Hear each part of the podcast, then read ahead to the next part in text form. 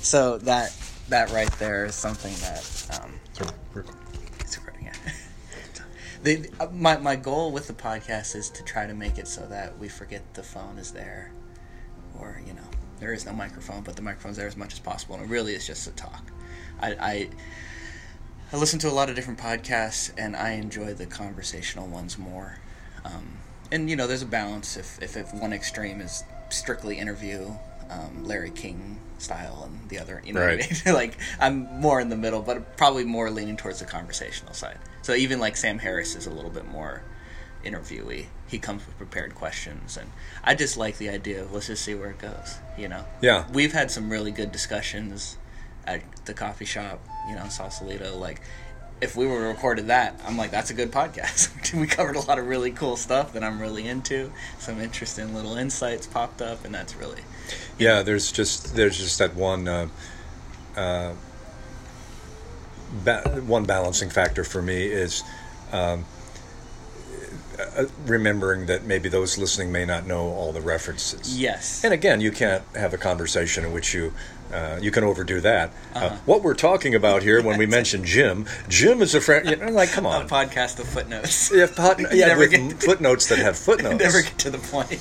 Oh, It's yes, prep. it's like turns into a PhD Yeah. dissertation. yeah, yeah, yeah. I try to find a balance with that. What Check what your citations. Check your citations. what I what I do find myself doing when podcasting and in real life is I do reference if if I'm gonna say like a quote or something, I'm like, yeah, as so and so says, right? I find myself doing that all the time, and it kind of my wife it bothers her a little bit. And she'll be like, "Do you have any ideas of your own?" 'Cause I'm always saying like, "Well, you know, Rob Doss says," or I'll say Paul says, or you know, Sam Harris a lot. Sam Harris says it like this, and I'm like, "Yeah, okay, of course I have ideas of my own, but I just want to be even if I'm not saying it exactly the way they said it. That's where that sort of concept was introduced to me." I just, I, I don't know, maybe it was ingrained in me in college or something like you. Well, also, if, if we're going to discuss Paul, which would be Paul Hedderman, zenbitchslap.com. zenbitchslap.com, which is how um, Nick and I know each other. My name is Keith, and um, that's how Nick and I know each other, attending uh, gatherings that uh, are technically known as a satsang, which is a gathering Sanskrit word for gathering in truth, I, think believe. so, yeah. and um, often is associated with gurus and disciples. In fact, it is in fact from that tradition. Yeah. So anyway, um, if you're gonna, if I'm gonna, you know, it's it's nice to to cite say Paul Hedderman Yeah, exactly. because if, if if that's the idea, if that's something that we're, if there's an idea of Paul's that we're going to be talking about. Um, certainly reference that's that's an idea of Paul Hedderman's Yes. and then move on from that and and he's and he's been the main subject of my first couple podcasts. So if anyone's listening to this as you know in a series, they probably have checked him out by now. like, Yeah. you know he's really. I'm, I'm basically it's just the Zen Bitch Slap like fan club podcast because I just keep bringing him up. Him and Sam Harris, and it's just you know that's what has um, really shaped my way of seeing this stuff and interacting with it over the last couple years. So just be honest. I'd, I'd feel like I was uh, putting on an act if I was pretending like all these were my ideas or my insights. You know, yeah. And that's just Yeah, I discovered Paul um, about six months ago. We're in early July of 2019 right now, a little longer than six months. When I was beginning to look online, uh, YouTube, for the resources around non duality. Um, I can't say exactly why. Yeah. What I mean, uh, there's sometimes there is a reason why you begin to check Yeah. out somebody or some subject. I think that's most people's Yeah. story is they don't really know why, and in retrospect, maybe what their idea was at the beginning is nothing like when they look back at it, having seen what they've seen. Anyway, Yeah, I, again, I don't know specifically why around six months ago. I think I know the larger arc of exploration that led me there. yeah, But I found um, I began to notice these these uh, grainy videos poor sound quality with poor Echoes. sound quality. Partly it's the poor sound quality. He does have a microphone, but he just doesn't use it often. it's so it's so great. It's so Paul. He's got the microphone. Be easy to plug it in with his advanced technical crew, consisting of his wonderful partner Amelia. Anyway, uh, I, partly I couldn't understand literally the sound volume a lot, so I would, and they're kind of grainy, and and he spends a lot of time laughing at uh, things he finds ironic. And I kept coming back. So this is an interesting conversation, and I think you and I both commented about other people over the years. Alan Watts, his audio library is amazing, and thank goodness for whatever forethought went into creating that audio library. Because when you think of the 1970s, I know. He was he had a lot of advanced thinking that what I'm saying may be worth listening to 10, 20, 30, 40 years from now. So it's it's that same feeling. It's YouTube has become a great treasure trove and a great nightmare of stuff that should never have been allowed to pass. I'm all for sometimes I'm watching something on YouTube and I say, I'm all for uh, censoring. That should Yeah, not have been there, but not for the political basis Yeah, yeah, yeah. um, just anyway, um, began to listen to Paul and realized his message. Part of his message is what what's goes back to my own long-term exploration of spiritual things, including cross-cultural religions. I, I come from a background of I'm an Episcopalian by family of origin, and it's I've never met a devout Episcopalian. I don't think it's there's such a thing. Oh, There mm-hmm. probably are. I understand there's an evangelical wing of the of Episcopalianism now, but it was a it was sort of one step down from Catholicism. A lot of nice, beautiful stained glass windows, and the minister generally said things like "Be good," but there was also a sense of the holy, an unspoken sense of the holy. That that's moment. from when you were very Yeah, young. yeah, like I was even here, yeah. I was even an acolyte, which is a, a- you know it's a candle carrier. You wear a Mm-hmm. red robe with a white vestment over it, and the acolyte mother, a woman named Mrs. Seifert, would call my mother during the week.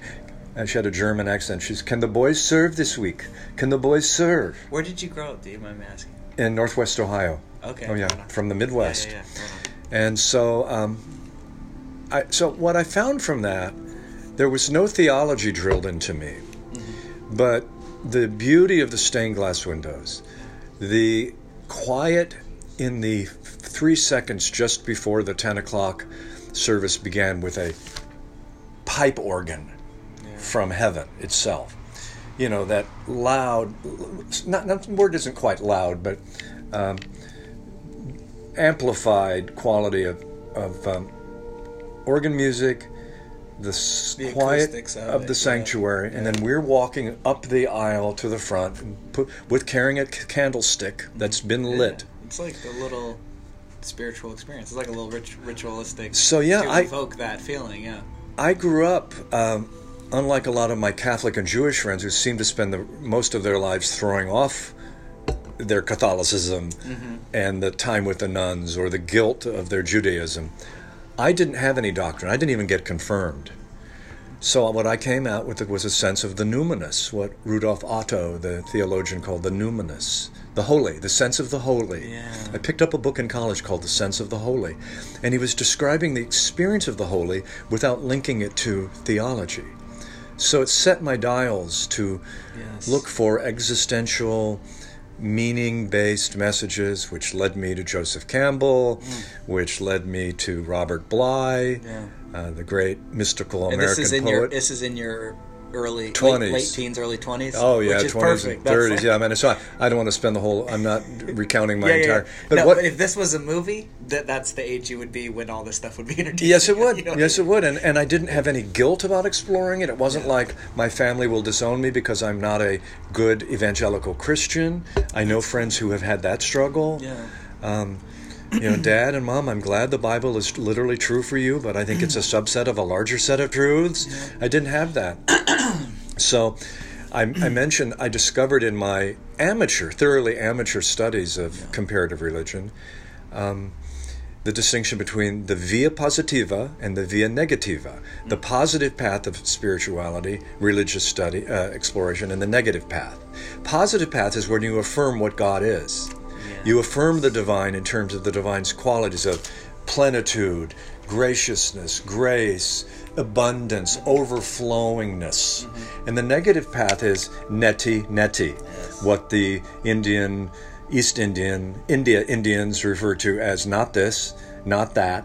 God is not that, Yes. and that is what Paul Hedderman's a big part of his message is is identifying what's ma- not. He's the master of neti neti that I've come across. He- Exactly. he's so, uh, for lack of a better way, I still haven't found a better word for it, but I say he's so disciplined, which is funny because he's really like a sort of chill, almost late. Like he brags about being lazy, but he's so disciplined in that message, sticking to not, it's not that, it's not that.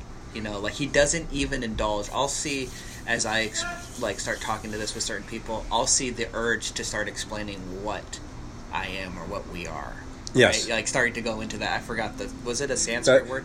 Uh, The- the, via positiva, Via no, positiva. posi- to affirm what we are. Yeah, we, we are yeah. we are the infinite. Yes. Mm-hmm. We are the absolute. I have a set of those too. There's no boundaries. Yes. And And I, I feel the drive in me to want to explain it in that way. And I see that Paul is so disciplined and he doesn't even touch it.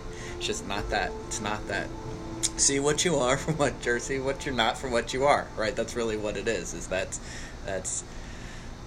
He's so just disciplined in that that I really appreciate that, and that's why I feel like his is the only message I can listen to constantly every week. You know, almost every day, really, if I'm in the mood for it, because I know that it's just relentlessly pointing to.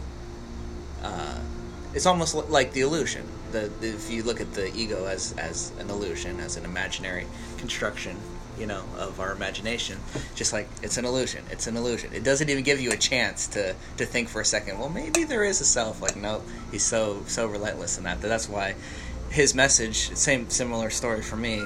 You know, along the way, I, I feel like finding his message was was the the finale to this in this search of you know a lot of the positive the affirmations and saying man it's getting me a lot of the way there in my day-to-day life i'm seeing yes i am i am you know everything. I am the infinite. I'm timeless. I, I you know that's very Mooji. I've, i was listening to Mooji for about six months before i found paul. It's a lot of yes i'm that i'm that. And then um, but Mooji also what I really like that he does is he says uh, he asks the question who? Which is that's very Ramana. But like who is it that wants to be free To know, yes. yeah Who is is looking for this? know? yeah who would and so that is always really helpful that's something I use day to day for sure is it who is it who is it then it and then don't answer the question for myself because that which is going to answer the question is going to be more of that you know if if it is from from identification with self that's gonna that's asking that question then an, then it's going to be identification with self that's answering that question let's just ask the question which is just a little hit reminder that i'm not that you know so i, I really i gotta remember those two words i might, I Well, might write them down yeah. Posid, The- is, yeah, those well, that- sanskrit Uh, well, then not so much. It's actually Latin, I believe. Via ah, via positiva, the the positive path. Via the way. Positi- positiva, meaning positive, or and it's that which the path which affirms the Yeah. bounty of God, yeah the plenitude of God, the overflowingness. I remember when I encountered the Neoplatonic philosopher Plotinus. I had a, I had a teacher in my 20s, and not a spiritual teacher, but a mentor and guide with a small satsang, I would say. Yeah, we hmm. didn't call it that. But I was it's very joseph truly, Campbell. yeah, yeah. yeah to have a mentor at that age yeah Yeah, to, it really was. It was Yeah. my Obi Wan Kenobi, Right on. and he had done a lot of meditation in the fifties uh, and exploration of the Eastern stuff, nineteen fifties. Which, remember, uh, those of us listening here, those of you listening, if you take for granted the convergence of Buddhism or the the arrival of Buddhism in the West, or in America or California, wherever you are. Uh, as recently as two two decades ago, it's it's it's a very recent transmission. So, if the 1950s, if you were interested in the eastern paths, Good of, luck. you were well, yeah, and you were looking. Yeah. You were really looking because it was a wasteland. This was the Eisenhower administration. This was the McCarthy era. Yeah. And so to be interested in Buddhism. So in any case, my teacher, uh, and I put this capital uh, small t, small t, first um, introduced me. And one of the we, we read some books by Plotinus, the Neoplatonic philosopher, and one of his ideas was the one. He was a he was he was a he took the path of affirmation. The mm-hmm. one. Well, I think Pluto is very affirmation too, right? Like Plato. or Plato, Pluto. Oh my God, Plato. yeah. Yes. yeah, yeah. It was all about like there's a perfect form. Yes, and everything is striving towards that. toward perfection. Yeah, and so there are ideal forms, and the the matters of this world are uh, interesting to the degree that they fall short of the ideal forms, the Mm-hmm. Yeah, yeah. archetypes. Yeah, yeah. So Plotinus would talk about the one as being infinitely, and this still informs me at times, the one, the oneness, the one as being infinitely overflowing. That it's really the idea that God is both tra- the divine, the source, is both transcendent to this world and immanent in this world. So we feel the presence of God, but God is in no way diminished by anything we feel of God here because the source is infinitely boundless. There's a bounty to the source. So God is present in every point of this universe right here right now and god is not exhaust god is also a source that surpasses it like imagine a waterfall It's not that is dual. not exhausted by the river that it creates we only know the river because Mm-hmm. Yeah. of our boundaries most Yes. of the time but the source so that's the via positiva Yeah. um, i think the both paths the path of negation i am not this i am not that which is so useful like oh that emotion that keeps bothering me, i'm really not that Yes. I think in It's day to day there, life but it's- for me, yeah, that that is the most skillful, helpful thing. I, I so there's a lot of things. I always had a drive towards spiritual things, but um, sometimes I get emotional when I say this. I think I'm gonna Yeah. do it today. Uh, the what really brought me to it was um, I I got married young. I had three stepkids.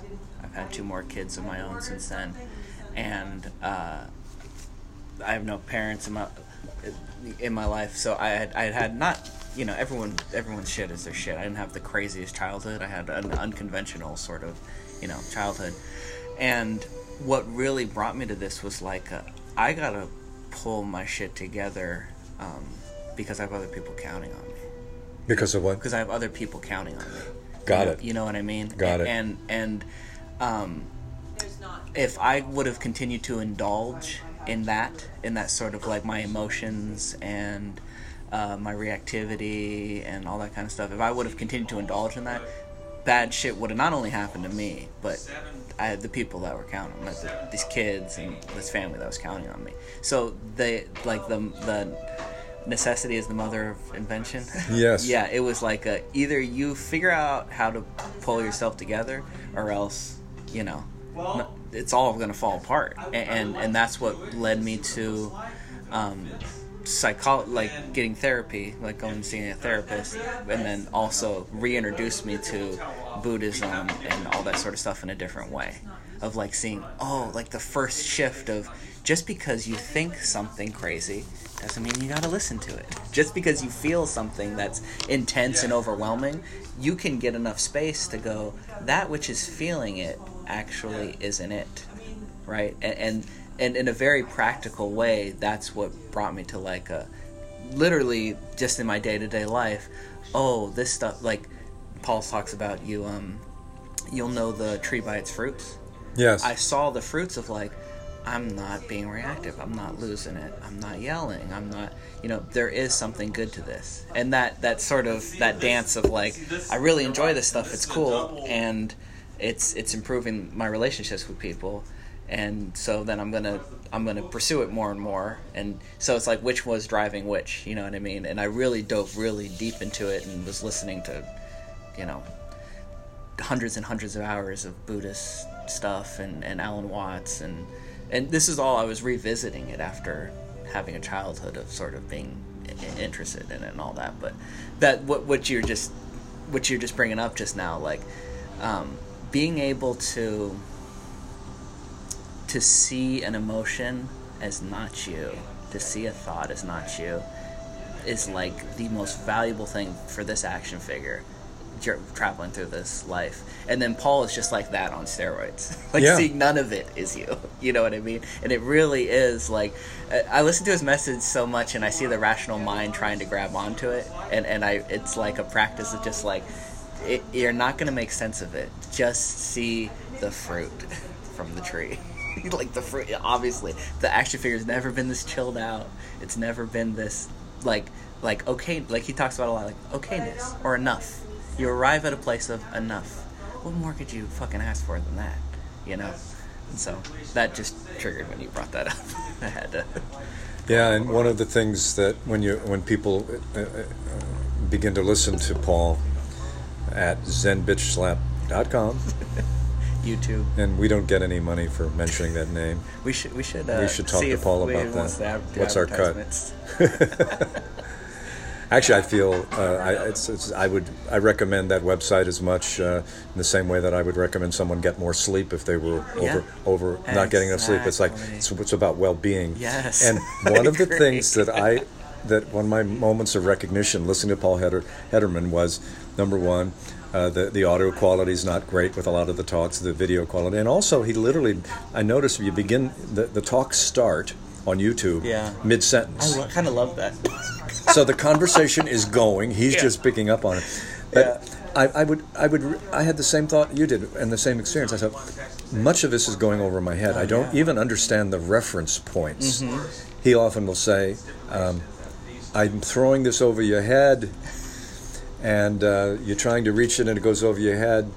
And but it's landing where it belongs because it can't miss because the target is everywhere. Yeah.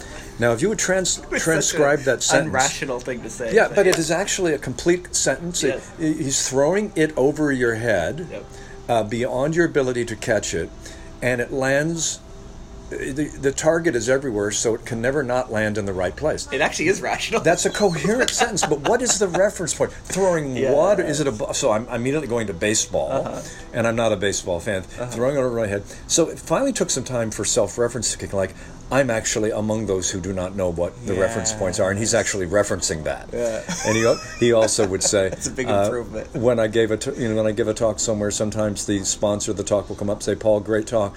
I want to give you some feedback. People are saying that you always say the same thing. Yeah. That the message doesn't change." And Paul would say, "Bingo. Yeah. It doesn't change. I say the same the thing." point. Which is not to say he literally says the same thing, Uh-huh. but the integrity of Paul's message for me is he says, "Look, several years ago I walked into a meeting, not unlike this, and I heard a message that resounded." With me, Mm-hmm. there was a deep, unspoken yes, yes. and I have continued to listen to that message Yeah. and listen for. And I thought, wow, Yeah. I understand what he's saying. So there's just a I would say what is unique about Paul's message that I haven't really seen. I've seen people hint towards it, but not hit it on the nail on the head like he does. Is that unspoken yes hit, and then he saw in the other so- songs he was going to that people were, um, I they were grabbing onto the message and identifying with it as self and that that activity of of the realization and then self clinging to it and grabbing Yes. onto it that's what his message so directly continually points out and points out and points out that your spiritual pants are down you can pretend like you got them hiked up real high and you're the one that gets the message and and you're experiencing self as no self but he points to the illusion of that again and again and again like no one ever and and when uh, he he talks about uh, when who you are, who you really are. yeah Here's what's really so. Then the mental structure, which is his basic term for you know small mind, the everyday mind that grasps and and um, turns that into a moment. Of, oh, I got that. I understand it, and gra- grabs seeing it. that movement Yeah, that, that whole movement process. Essentially, we could summarize it by I was talking with a friend about it the other day. Uh, it's interesting. She said, What is your friend Paul? What does he talk about? And I said, Well, you, you know, why don't we could listen to one of the YouTubes? So we listened to one of the YouTube talks. And she's a yoga student and uh, long time, I'd, I'd say, uh, influenced by Eckhart Tolle. So she's open to the kind of thinking of Yeah. mystical, uh, perennial philosophy. And she sat there and listened to this talk by Paul Hedderman up in Toronto, one of his talks. And afterwards, she said, I just don't understand what it, it was, what was saying. And I said, That's terrific. Great. It's better than you saying you do understand. Yeah, because the part of and and and was so at some point she said it's about selfing, right? Something called selfing, yeah.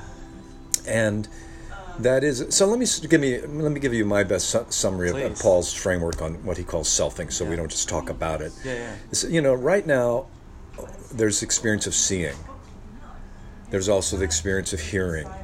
Mm-hmm. Just hearing. There's hearing going on. It's a verb. Seeing, hearing, feeling. Yeah. tasting. I'm drinking this coffee, and I just added the word I to it, which is very important to the idea of selfing. Real, real quick, I gotta just get this out. So I was doing Sam Harris's uh, Waking Up app this morning, and Yes. it was all about hearing. And he was talking. It's so simple. I've heard it before, but it just hit so good today. Of realize uh, um, sounds popping up, and realizing that you have no volition over them. You can't go like I didn't, which is very Paul, right? Like once you heard it, it's too late. There's no stop. There's no one ringing the bell. exactly. And yeah. besides, you don't know that there's a bell. Yeah, yeah. There's only the hearing exactly of something that, you call a bell. The actual, we even say arising, but that's even putting a hint of time into it. It just is. is an isness to it. yes, it and- is. and- In in in this, there is noise, and then it, as soon as it's there, it's gone. And and it's it, man. I, his app, I can't freaking recommend it enough. Sam Harris, waking up app, meditation app.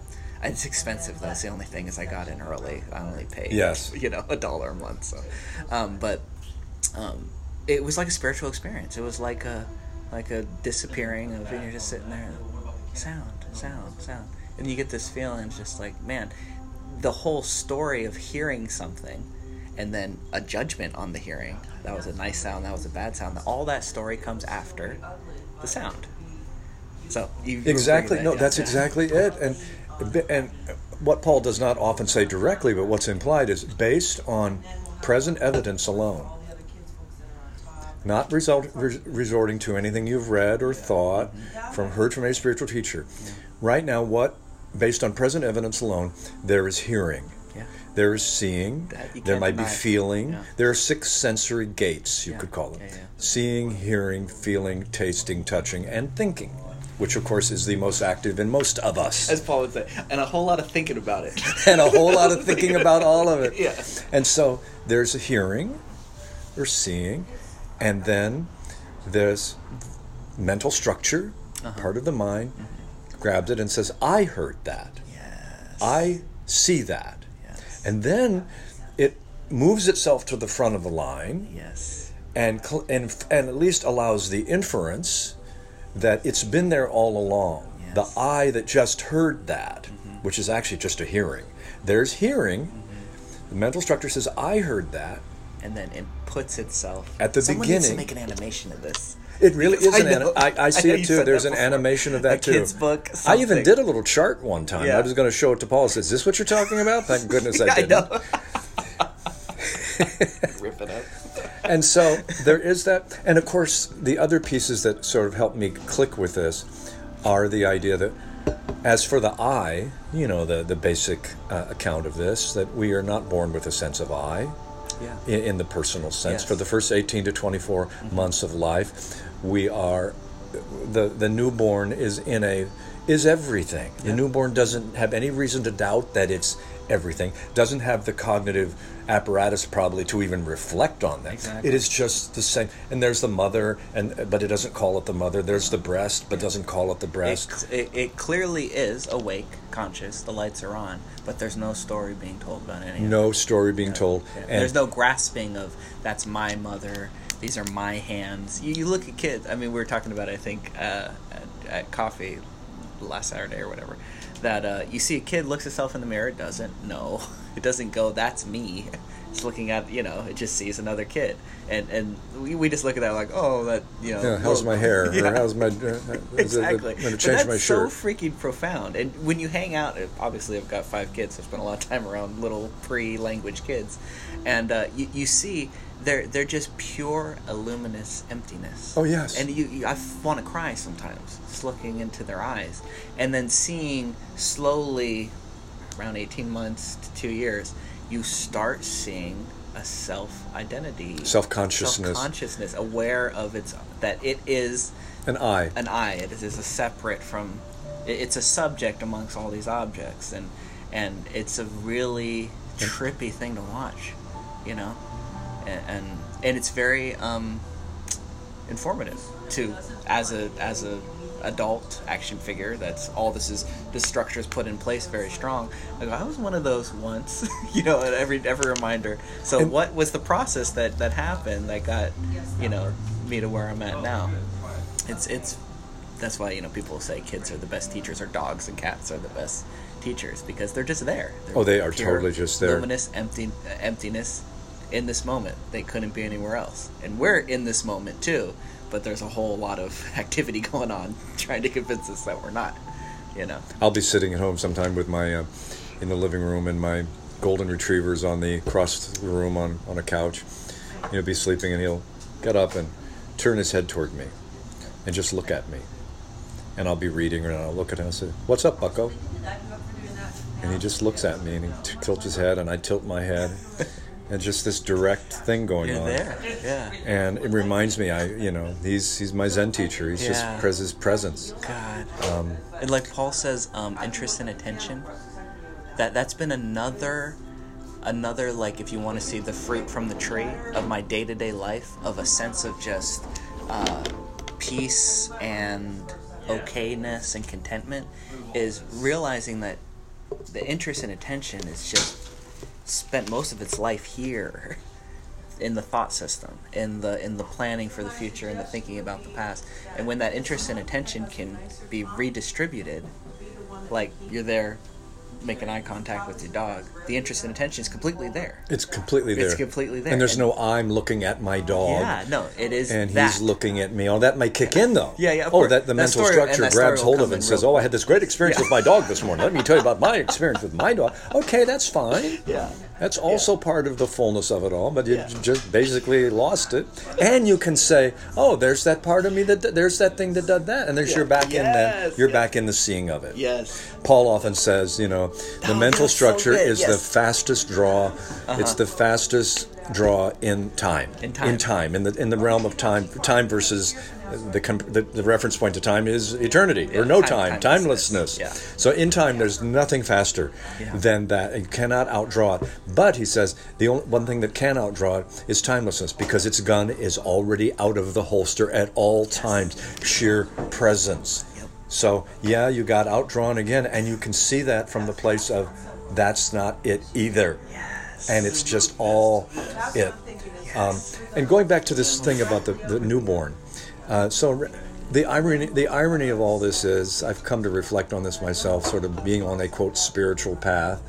Which I'm not even sure what that phrase means at this point, and, but I would have once said, "Yeah, I was on, Yeah. on a spiritual path, etc." so you not knowing what it means is an improvement Uh, probably, You know, probably, and, and not mean wanting to know, Yeah, not yeah, wanting to not have. caring. um, losing interest in it But uh, the newborn, uh, around 18 or 24 months, not only comes to have a sense of I, but is reinforced massively for that sense of I. It's not just the toy, but that moment for most parents. yeah She said, "My toy." He said, "My toy." He had, just, and I am Keith. He said, "Me, Keith," pointing to me. Those are those are developmental milestones in the conventional. course. and it's, look, nobody's here to say that having that sense of self is some kind of. At least I'm not here to say, as some Gnostics might, that it's some kind of mistake. no Um, it's 70, th- about 70 from what people who've studied these things into evolutionary biologists and psychologists seem there's evidence that that sense of I, the the agent agency of I, is about 70,000 years old. It's it's very mm-hmm. recent, mm-hmm. maybe 100,000 years old, mm-hmm. and we're never not going to have it.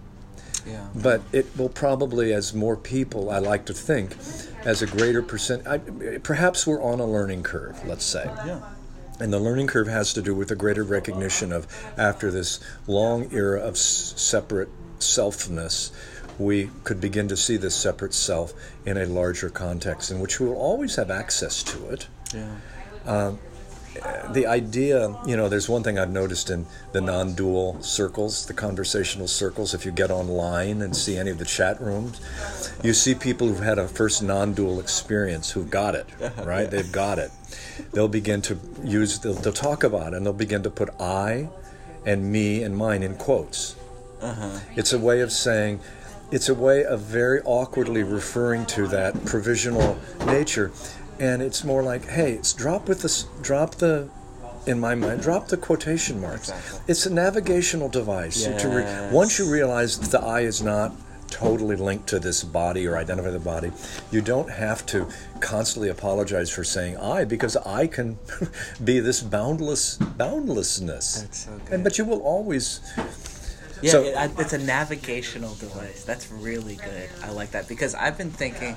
So same thing. Like um, when it first came up for me, I was probably the first non-dual experience, right? In this little story over here, uh, I had that feeling of like you know. Um, I wouldn't even say when I would go to explain it. I wouldn't even say me. I'd be like, "This had it." You know what I mean? There was the awareness was the that awareness. This, this awareness came. There was there came the recognition. You become like a non-dual lawyer, like exactly removing any first person pronouns Yeah. or personal or, or plural, singular or plural. Yeah, and and, and so then I ha- I have my kids at the same time too, and I'm like, how am I gonna not condition my children to feel a sense of I or ego and stuff? And I've come around to a place now where I'm like, that's my job as a father. Like playing this role is to construct a healthy ego so they can survive, so they can navigate through this. You know what I mean? Like just telling, just continually confusing them and saying, you don't exist and you are, you know, a, a piece of a whole you know system and on and on and on um, it, it, it'd be like not giving them a map to get through the forest you know? Like okay good luck head out there. And that basically the ego i love you saying navigational device. It's like just hey this is these are the rules of the game. It's very alan watts uh, like this is these are the rules of the game. These rules were made way before i came along or anyone or you came along. And here's the rules but realize it's a game. And that's you want some relief and some like take some of the, the weight off of it. It is a game. So be good you know do the best you can at playing the game. Play the enjoy it be the best you can. The game being life the game being navigating through this this dreaming right? Uh, but if you can keep the recognition the whole time it is all just a game. It, it it'll you'll really travel lighter you know? It's like really critical. Whereas being stuck in it and believing it's all real you you just might lose your mind. Well, and also Paul Hedderman talks about uh, something, and what? Let me just make a sort of meta note that uh, his message is a combination of his deep experience in recovery yes and his deep experience with spirituality and non-duality. So he's he's very rare in his ability to hold a conversation about those two reference points Yes. and moving back and forth seamlessly in a way that if you've never been in recovery and don't have any need to be in recovery, you'll still resonate with Yes, what he's talking about because his larger point in his critique of AA, for example, Alcoholics Anonymous is uh, the deepest addiction we have is to the idea that we are a separate, independent, long lasting self or action figure. But on that very point, I think a huge part of the brilliance of his message, he describes how when he first discovered non duality, I believe he was living in Hawaii at the time, and his girlfriend's going to work, and she says, You clean up the dishes. He goes, Yeah, yeah. And she comes home and says, You didn't clean up the dishes. He says, There's No, Paul. He says, "There's no Paul here. There's no self." She said, "Well, then you get your get your ass out of here. You clean up the dishes." So, the the beautiful part of that is his work in recovery uh, with people who say, "Well, I've had an on," you know, they they have not done their recovery work, and they latch on to the non-dual, the "we are all one." There's no self here anyway, and he says, "No." No, there is a self. You need to do all 12 steps. Absolutely. And if you want me to be your sponsor, you're going to do these 12 steps as if there is a self here. He doesn't quite put it this way, but as if the action figure is real. And his metaphor on that is um, if someone is right on the verge of going out and having a major drunk or returning to cocaine or turning to some kind of dissolute lifestyle that could be very destructive, he said he doesn't reinforce their idea that there's no self going through this. He says there's a fire here. He gives them a pail of fire. And the excuse me, the pail of water, a pail of fire. that would be giving That's a good the one. non- That, that's the non-dual message. You need more fire. Extinguish the self in the embers that of was that was your a flo- illusion. that was a, flo- a Freudian slip that was very Jungian. That's exactly right. so if somebody is suffering at that level, they are suffering as a separate self, and to tell them there's no self that's really going through this is is completely irresponsible. So he says there's a, you hand them a pail of water. Now, if they continue to have this problem, of showing up at fires. shown and he says, you know, there's a lot of fires that break out about around you. Have you noticed that? Yeah. Just begin to look at the coincidences here. Lots of fires. So on this time, I may not have a pail of water. What are you doing with your life? Yeah. So he's noticed that there are a lot of people who discover in their recovery period. They they have these. It's not not unusual when you're going through recovery No. to have a non-dual, to have a sense of the utter.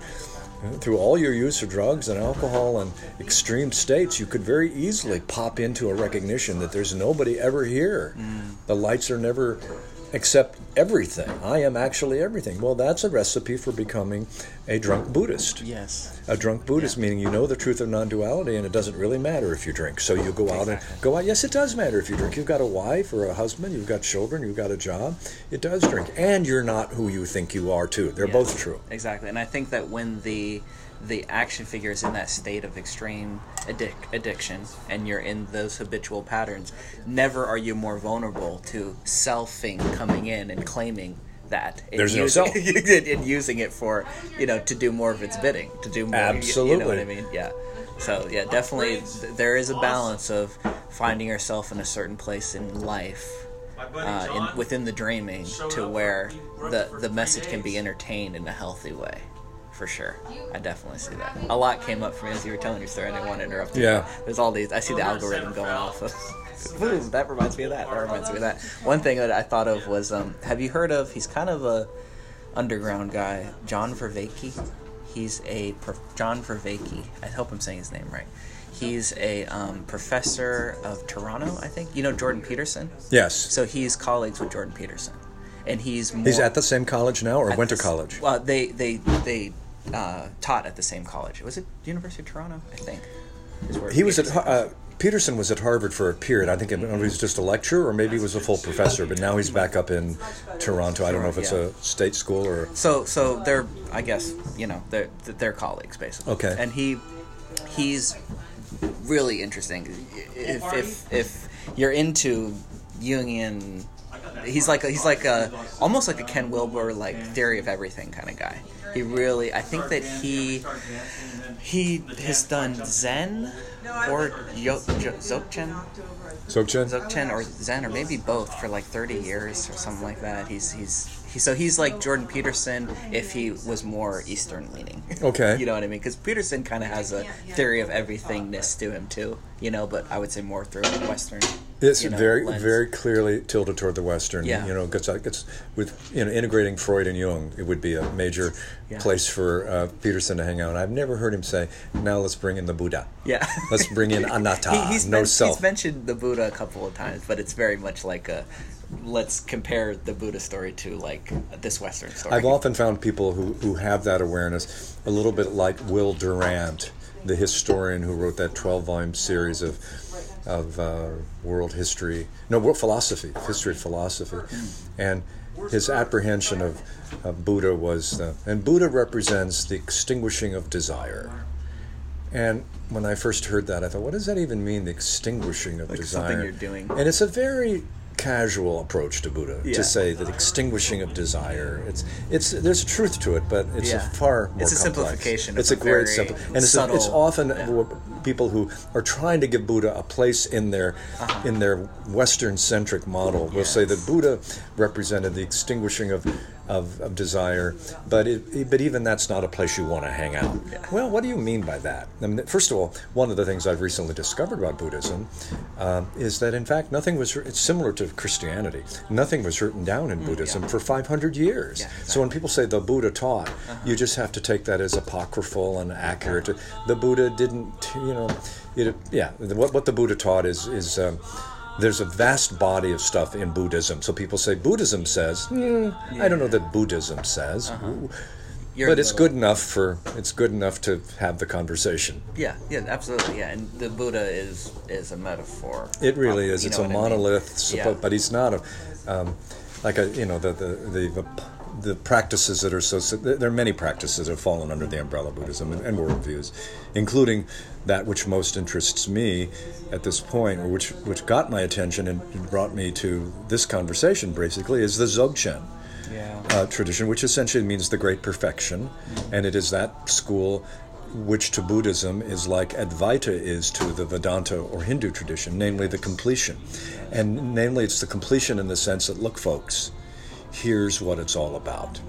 Namely, You can continue to be devotional toward the deities if you want. You can have a guru if you want. You can do, you can do the sutras and you can bow and the prostration, prostrations prostrations 100,000 times, or you can pay attention to these basic clues, mm. pointing out experiences yeah. for being an awake awake person. Yeah. It's the t- and you know the the the, tr- the tradition of Dzogchen, the pointing out experiences of the Tibetans. Same with Advaita were considered the culmination at a time you would really have to travel to the Himalayas yeah. and you wouldn't even be given a conversation around those until you were Years considered prepared yeah. and the preparation was essentially sitting in the you know bringing water you know, chopping wood and carrying water and being a, a That's staff more, person. Very more Zen approach, right? Of like, just do it. Just yeah. You, well, the, the difference is, is, Zen would say you do that, and that's also about awakening. Mm-hmm. But the in the lineage traditions, well, you know, Zen is a lineage tradition too. But there is a sense of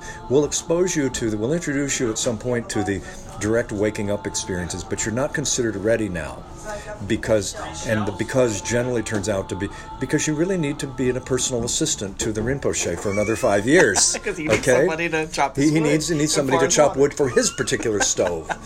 so where we're living now in the in this great period of global convergence yes. is those waking up or pointing out instructions of Advaita as well as Advaita Vedanta or Dzogchen Buddhism are no longer accessible only by getting on a plane and going and finding. They're here it's right now. YouTube. I feel so lucky to live in the time we live right now. I really do. Yeah. Yeah. I didn't mean to steal. No, no, it, it's just, absolutely yeah. true. Yeah. It's and one of the in the radical uh, non-dual view, it's sort of like, well, don't you have to do you know years of meditation to stabilize your awareness? And the response of these of this of those let's call it the direct path. Yes. There's Dzogchen, there's Advaita, but they're both considered two traditions in what is broadly now being called the direct path or the direct uh, approach yep. versus the gradual mm-hmm. or progressive approach. And the argument, and it's it's ultimately the distinction doesn't hold a lot of water, but yeah, but um, it can be helpful to explore it. I think, even if yeah, ultimately it's kind of a whole lot of nothing, but it can be helpful because it can show maybe. Um, ways in your own mind that you're thinking it's gonna be right? That that i'm gonna reach realization at some point down the road. Like as paul would say it's gonna take it's gonna take a thousand lifetimes but keep working at it. You'll get it. So exploring the difference between that and maybe i already am awake now. Maybe you know that that exploring those two things can be helpful. I think. Oh yeah. Yes. Yeah. And the dichotomies. And, and there is an argument to be. I mean, for example, when I was doing vipassana meditation and doing retreats, uh, without really thinking through in a way that I have since, like what exactly are my operating premises here um, around doing these retreats and. Uh, for example, there's a lot of talk in the contemporary Vipassana world about uh, cultivating the factors of mindfulness, cultivating the factors of enlightenment, and qualities like diligence and, and even down to your posture, getting your posture just right, and so on and so on and so on. And the, those who came later uh, in the great culmination, the great perfection path, say their realization was the factors of enlightenment came installed with the package the factors of mindfulness don't have to be cultivated. Rest as awareness. You're not trying to find awareness. You're using a modicum of attention to find what is already present if you will rest in that. Yes. And that metaphor in the Tibetan tradition, rest as awareness. They don't say rest in awareness yes. or even rest as if you are rest awareness. As you are. Rest as the awareness, the the nature your original nature, which is who you are right now. Rest as that. And then it is in, a, in that place that a skilled teacher might say, Are you awake? Are you aware? And you'll say, yes, that's one thing, as you know, Sam Harris will often say, the one thing we can't question, whatever consciousness, consciousness. is, that we are conscious yes. is indubitable, yes. even if it is artificial intelligence and this is just a yeah. simulation. You. So, in that resting as awareness, a skilled teacher would say, Are you aware? Are you awake? Are you aware right now? Mm-hmm. And uh, minimally, uh, as Paul says, if you're not uh, two steps two lower than a coconut, you'll say, Yeah, I'm aware. And, he, and he'll say, Who's this I? And and then he'll put his you know maybe his hands to his lips and say, I don't want an answer. Yes. Sit with that. Who is I? When you say I am aware, who, what, who or what is that I? Yes. And it is in that place that there can be a real direct aw- awakening. You know, one thing that th- those teachers will often say is, you know, yeah, I, I can tell you you're awake already, and you're always already awake. And you can say, oh, good, there's nothing to be done with that. And you can just go on your way. That will be called a shallow mm-hmm. awakening. Mm-hmm. So there is something to be said for sitting when, when, when a teacher says, Who is the I that says I am awake? Don't answer that right now. Sit with it. Because the deeper you, quote, sit with it, Yeah. there's, you increase the likelihood that you'll have a direct apprehension of this. There is no I in here. So right now I'm pointing to me, Yeah. just so the listener knows. I'm pointing to me. For most people, it's probably here. Like Okay, yeah, the but, but, eyes, but I mean just over here in this direction Yeah, to yeah, the yeah. action, or the, as Suzanne Segal called it, the circuitry. Yeah, yeah. After she had her big awakening experience, so I'm pointing to me saying, "I'm here and you're there." Yeah. So when you have the Subject, recognition that that is an absolutely arbitrary divide, mm-hmm. that there may be just one thing happening, Yes. and it's more than a shallow awareness of that. Mm-hmm. That one thing happening is something that is recognizable because you're resting as the awareness that you already have never not been. That's it. That's it. And then, you know, there's another, there's an interesting tradition or a technique in that uh, I'm going to share this with you in the in the it's a technique, it's a method uh, for people who have had that sense of anatta, no self, you know, experience of that. A good teacher, that have had the sense of myself. yes, Yeah. Well, a good teacher will say, okay, now I want you to, having done that, Uh-huh. sit here with me. I want you to remember the last time you were really embarrassed.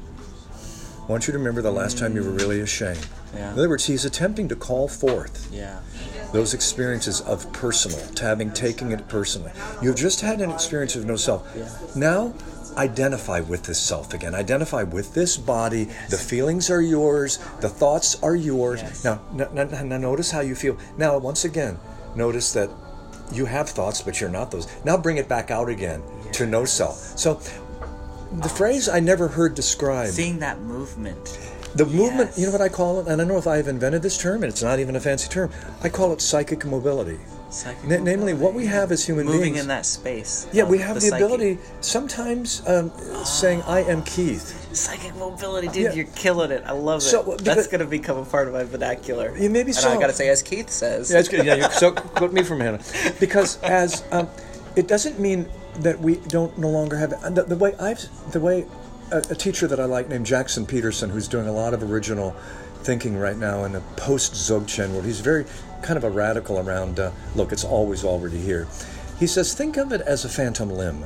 Once you've realized you're not that anymore, now you're not just this body and this body mind yeah.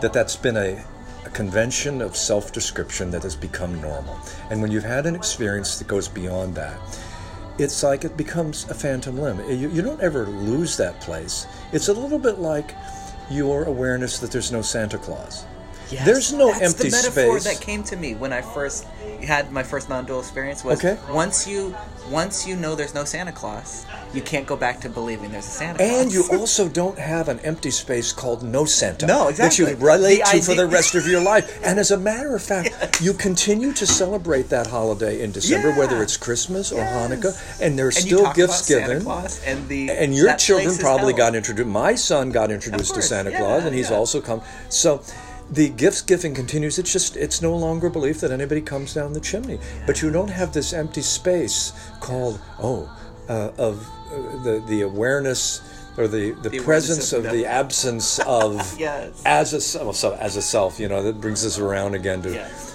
Paul Hedderman's Well, I- idea. so what you were saying, I think I thought made me think of Paul, the the horses in front of the cart, which is another freaking A plus metaphor. Yes, it right? is. And, and once you see that the horse is in front of the cart, the horse has always been in front of the cart. It's never the not been in front of the not be cart. in front of the cart. It only ever seemed that the cart was in front of the horse, and you were so convinced the cart was in front of the horse.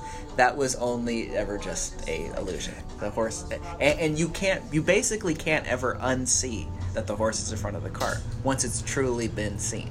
You know, and that as you were saying that of like you know the bringing up the Santa Claus, bringing up the phantom limb, like one, once you see that which is really directing this and you see it as not you or what you identify as you, then it's it's sort of it is there, and and and, and you can't. This brings me back to John Vervaeke. That's perfect 'cause I never got to quite finish it. So John Vervaeke in his The Meaning Crisis, which I highly recommend, he talks about how um, we we cannot lie to ourselves, right? And a lot of people go, "Well, we can," but he says we can bullshit ourselves. So here's the here's the distinction. Isn't that cool? So I I've, I used to say I don't know if I was the first person to say this either, but I'm a slave to my rationality. That once you so if you know if you know there's no Santa Claus, you can't make yourself then go back to believing that there's a Santa Claus that literally comes down the chimney and blah blah blah. Once you know that two plus two is four, you cannot force yourself to believe it's anything else but four, right? So that's saying that you can't lie to yourself, and we really cognitively can't, but we can bullshit ourselves, which is taking your interest and attention and and directing it in such a way to get the result that you really want. So the alcoholism would be a great example of okay i can't lie to myself to the to, i know that in the past the last hundred times that i started drinking i ended up in a jail cell or passed out on someone's lawn or whatever. But i can bullshit myself which is finding and this is what i'm very much into cults given my past and con artists and stuff. This is what con artists do. We're conning ourselves by saying a truth right? Pick your truth. Um, I deserve this because I've been working really hard, and uh, Yes. you know, or um, uh, well, I've been good all this time. I, let me try and see if maybe I can only have one drink this time. We're, we're we're bullshitting ourselves, right? And, and This time it'll be different. yeah, and we're all doing this all With day some substance. with some substance, with some with some uh, addiction, whether it's television, whether it's whatever. Take your pick, right? And so I love that distinction that he goes into of you can't lie to yourself, but you can bullshit yourself.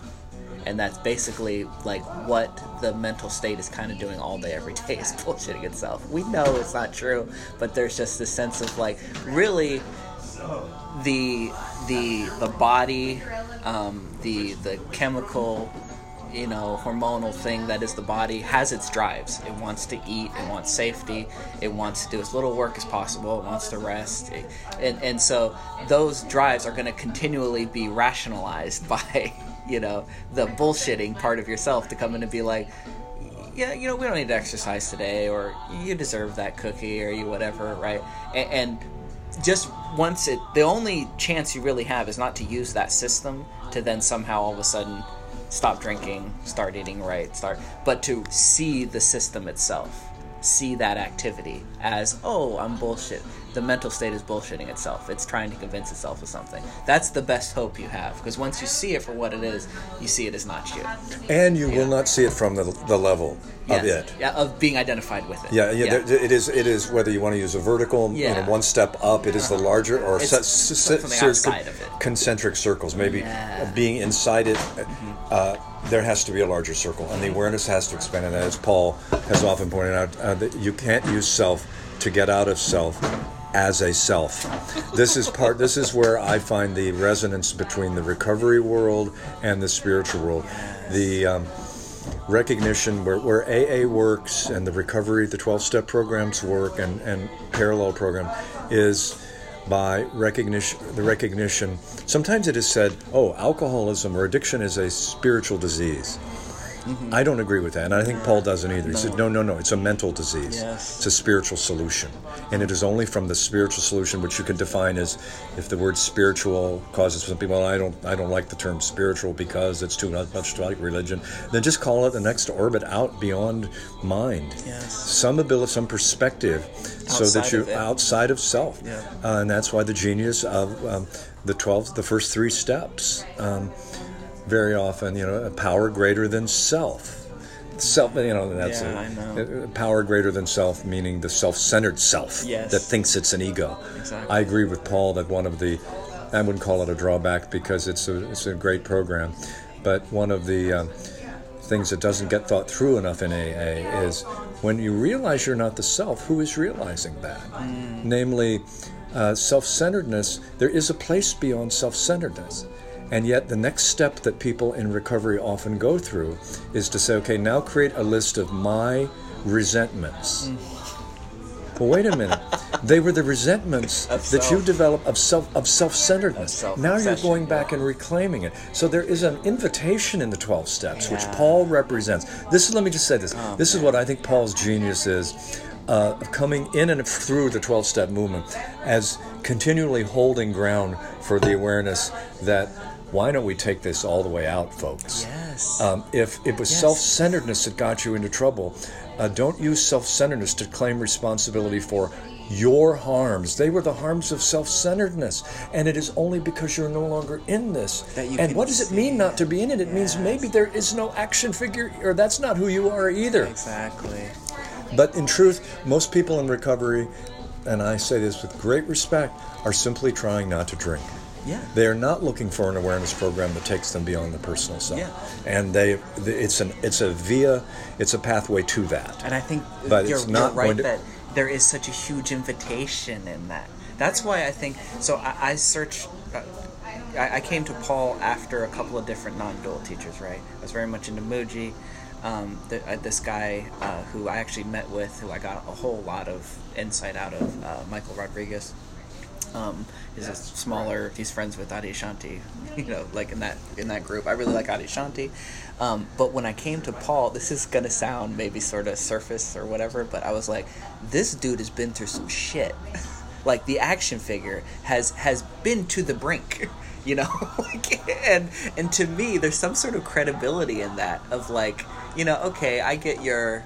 I'm not hating on Adyashanti, but hey, Yeah. I, you're you're a middle class Silicon Valley Right. comfortable guy. You know? got to do Zen in your dad's garage. yeah, which you know, and of course, and, and that doesn't again just the way that that. The, the actions that Paul did don't actually affect the message. The actions Yeah. that he did don't actually affect the message. But but for me, from where I was at, I go, if this dude has been through what he's been through, he's been to the brink of everything, right? And he's still here standing, and he can still confidently give this message. Like, oh God, I I again almost cried at, at a talk. Uh, I think it was not Saturday, but the one before when he's talking about his surgery, and he and he said that that feeling came over him when he was sitting there and they're working on his leg, and he goes, "No matter what I've been through, it was all worth it for this, for this moment." And to me, it's I remember that. I was at the same talk. It was at Sausalito. Yes. He said, he goes, no matter what chaos I was through, all the, it was all worth it for this. And, and that you can have anytime. You can have it right now. All the crazy shit, no matter what you've been through, it was all worth it because right here, I'm okay. I'm getting chills. And Yeah. and as he often points out, and has pointed out in numerous traditions, it's just part and parcel of. But you've got to realize it for yourself rather than read it in a book, Oh, which is that it is never not okay. Yes, It was never not. So the coming home, you never Yeah. left home, which is that quote Paul has been. That that but that's you know that sounds great. You know you go on a path and you realize that you never left and it was always right here. It's the Wizard of Oz. It's you know let's cue the violins. Alice in and Wonderland. bra- yeah, Alice in Wonderland. Um, the Wizard of Oz is a very good child's It version is. of it. We've been watching it because lately. yeah, it's, Yeah. it's such a great. Signs and somebody once said it's a bastardized fairy tale. I said, what are you talking about? Fairy tales are bastardized. They're told by the folk. Yeah, exactly. They're told out in the villages. Yeah. And before long before Jung found out about them and found out that they were connected with archetypes. They- people live the archetypes. But anyway, one Uh-huh. That's one- why it connect all those all those stories connected so well. There's that because one- it was told, told by the people. Yes. Yeah, yeah, exactly. They come from the people, come from the Volk. The Volk.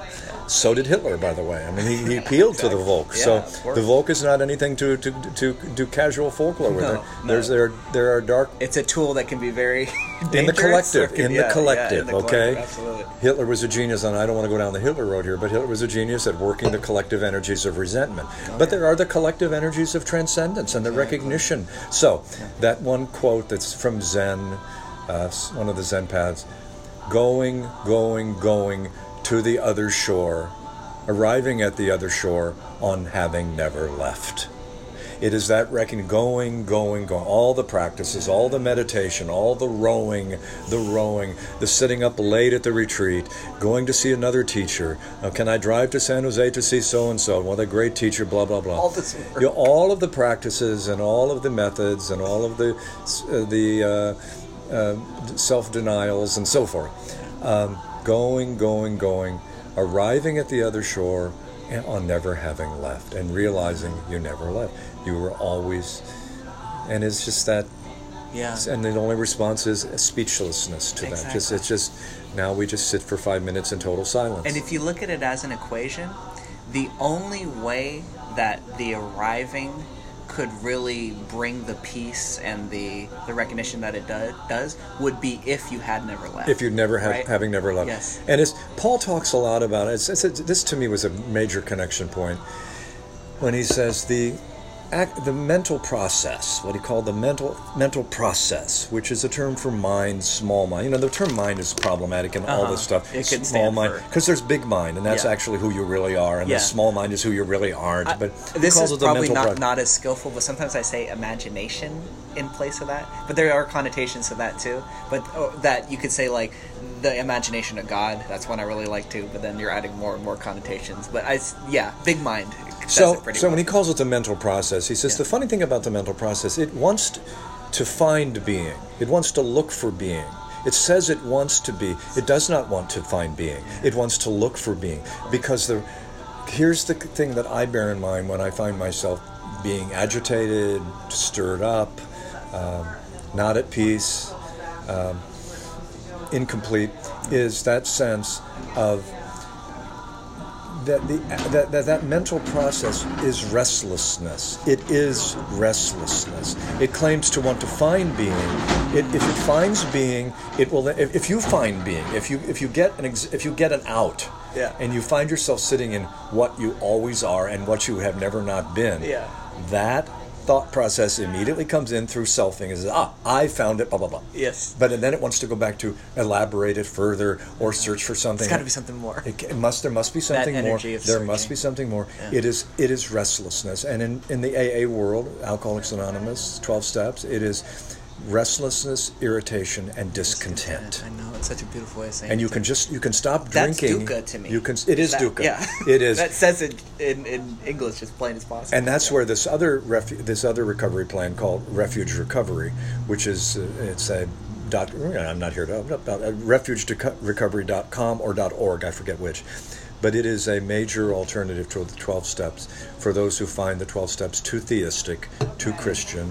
Uh, you find a higher power outside of yourself, and so forth. The many people turn to refuge recovery not because they're particularly Buddhist, but because they're secular. They don't want that kind of language, Yeah, yeah. and so the idea is that we have within ourselves the potential to be free of addiction.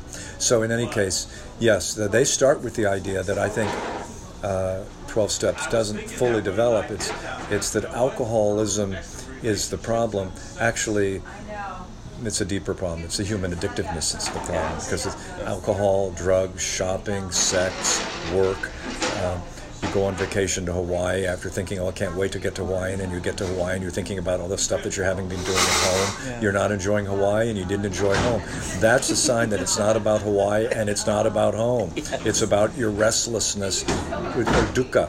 That Yeah. sense of dis- unsatisfactoriness is what the Buddhists fundamental dis- un- just an unsatisfactoriness. unsense of something Yeah. fundamentally unsatisfactory to the moment, which Yeah. is the first noble truth. Yes. There is there's a well, it's a second. There is suffering, and the source of Uh-huh. suffering is, Is- is, um, uh, that of wanting something to be other than the way it is. Yes. Bingo, or wanting this to stay the way it is. Yes. Bingo. Yes. Yes. Once time gets injected into the into the equation, because th- th- we are here, we we know that much. Like going back to Sam, there's conscious awareness in this moment. You know, we're here. Um, the suffering comes when we say, "I want it to be different than what it is," or "I want to stay like this." Both injecting time into, you know, this moment, that all that there is. Yeah. Yeah, there's man. I just gotta say, I really, I really do appreciate your streams of consciousness. This has been, it's been really good. Uh, I'm, likewise. I'm, look, I'm looking forward to li- to listening back to this. I'm not saying this is the end. I'm just saying I, I that popped up for me, and and I'm like, man. And, and the other thing that has hit me is you have a, a good radio voice.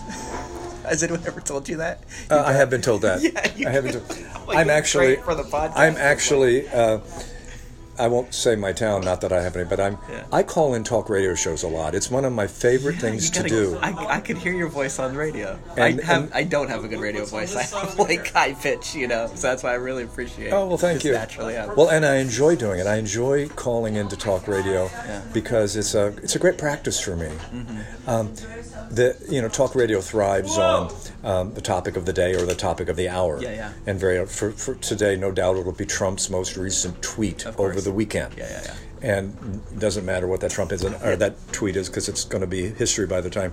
But it's currently the time. So that's what's discussed today. And um, I just sort of listened to it for a few minutes, and I just call the number in San Francisco, KGO, and I found that I can very easily get on. And I, and you know the interesting, I and I had a this this came from a conversation with one of the hosts, and she said, Keith, before you begin, I want to say how good it is to hear from you again. And I said, well, thank you. She goes, you're a regular caller here, as you know. And I, when I see that you're on the board, I've come to expect that even though I may disagree with you, that you will uh, be respectful and you'll put your view out. And um, and I said, well, thank you, Pat. That's the host's name. I don't know why I'm saying it, except it's it's a practice for me because I'll often call, I'll often sit there and say, okay, I've got an opinion, Yeah. and uh, I'm gonna and I and I and I don't kind of give into it. Like I don't call from a, an adversarial standpoint. I call to say, how could I clarify this conversation a little bit? What could I add that might clarify? Be a lot more helpful than just yeah, truly. and- yeah, just yeah. yeah. because the the confirmation bias is so prevalent now. Uh, here's my belief. Here's how I.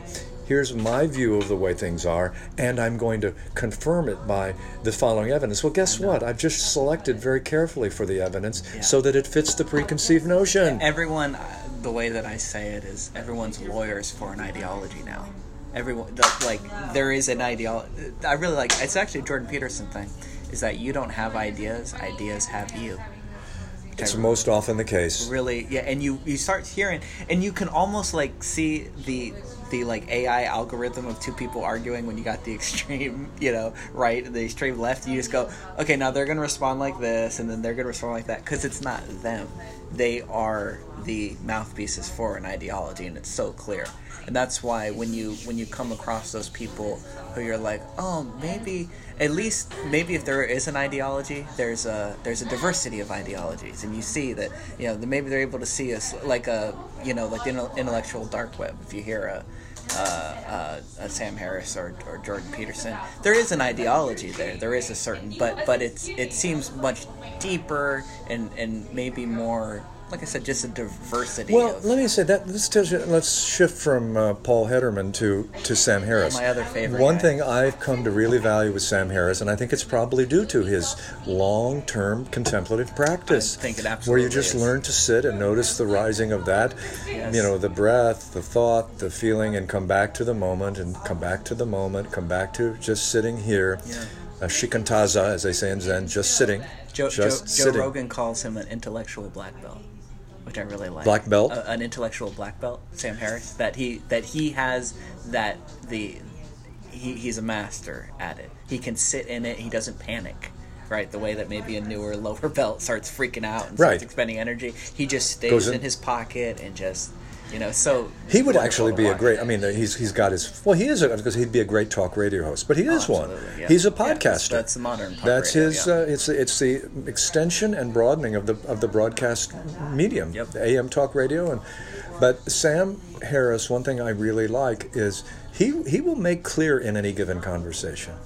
For example, one that I really find him useful on, he'll say, "Look, I am a liberal." Yeah. I am on the left on the following issues. I am reliably a progressive, if you would define it as the following. I think there should be tighter restrictions on guns. I think the rich ought to be paying higher taxes. I think that's, uh, and he goes down the line. He doesn't leave any Global warming is happening, and it appears that humans play a significant role, he'll say. Then he'll say, and then I find, however, on my side, progressives who are clamping down on freedom of speech, who are clamping down on freedom of expression, who are prohibiting freedom of assembly. And I say, guys, what's going on? So then people say, oh, you've had to turn to the right. No, I'm not on the right. And so he's basically what he's doing there is saying, look, I'm on the left, predictably on many issues. Yeah.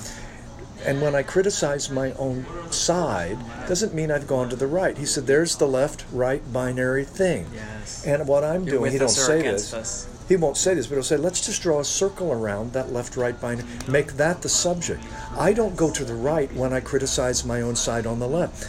And there are people on the right who are that way too. They'll say, look, I'm on the right on the following mm-hmm. I lower taxes, smaller government, Yeah. individual responsibility, mm-hmm. get over collective guilt, etc.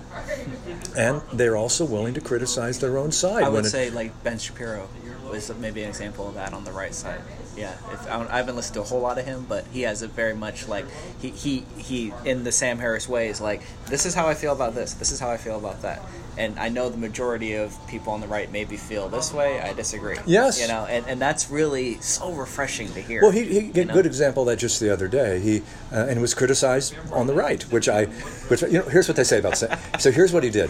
There was just this White House summit on social media, Yes. and about the fact that you know it appears, Facebook politely speaking, that both faith, Facebook and Twitter and uh, YouTube and Google have all been doing some, uh, you know, edit censoring. Yeah, Okay, they're, yeah. they're they're deplatforming, demonetizing people, Mm-hmm. and they claim it's just the algorithm. Well, it's a little it's a little suspicious, but in any case, so Trump has a summit, social media summit, and he invites a lot of really good people. I track that field pretty carefully. I'm a free, I'm pretty much of a free speech absolutist, with Yeah, some exceptions. Yeah, uh, me too. Almost. So it just very come down. far on the side. I'm pretty much on the side of to say it all. The, the best. The best antidote to bad speech is more speech. Yes. Not canceling the guy who just said that. Shame him. yes, let the- Speak out against him. And let the but do not use tear gas. Do Yeah, not use yeah. mustard gas, and do not club, as a guy in Portland, Andy Neo- Ngo was just beaten up. So.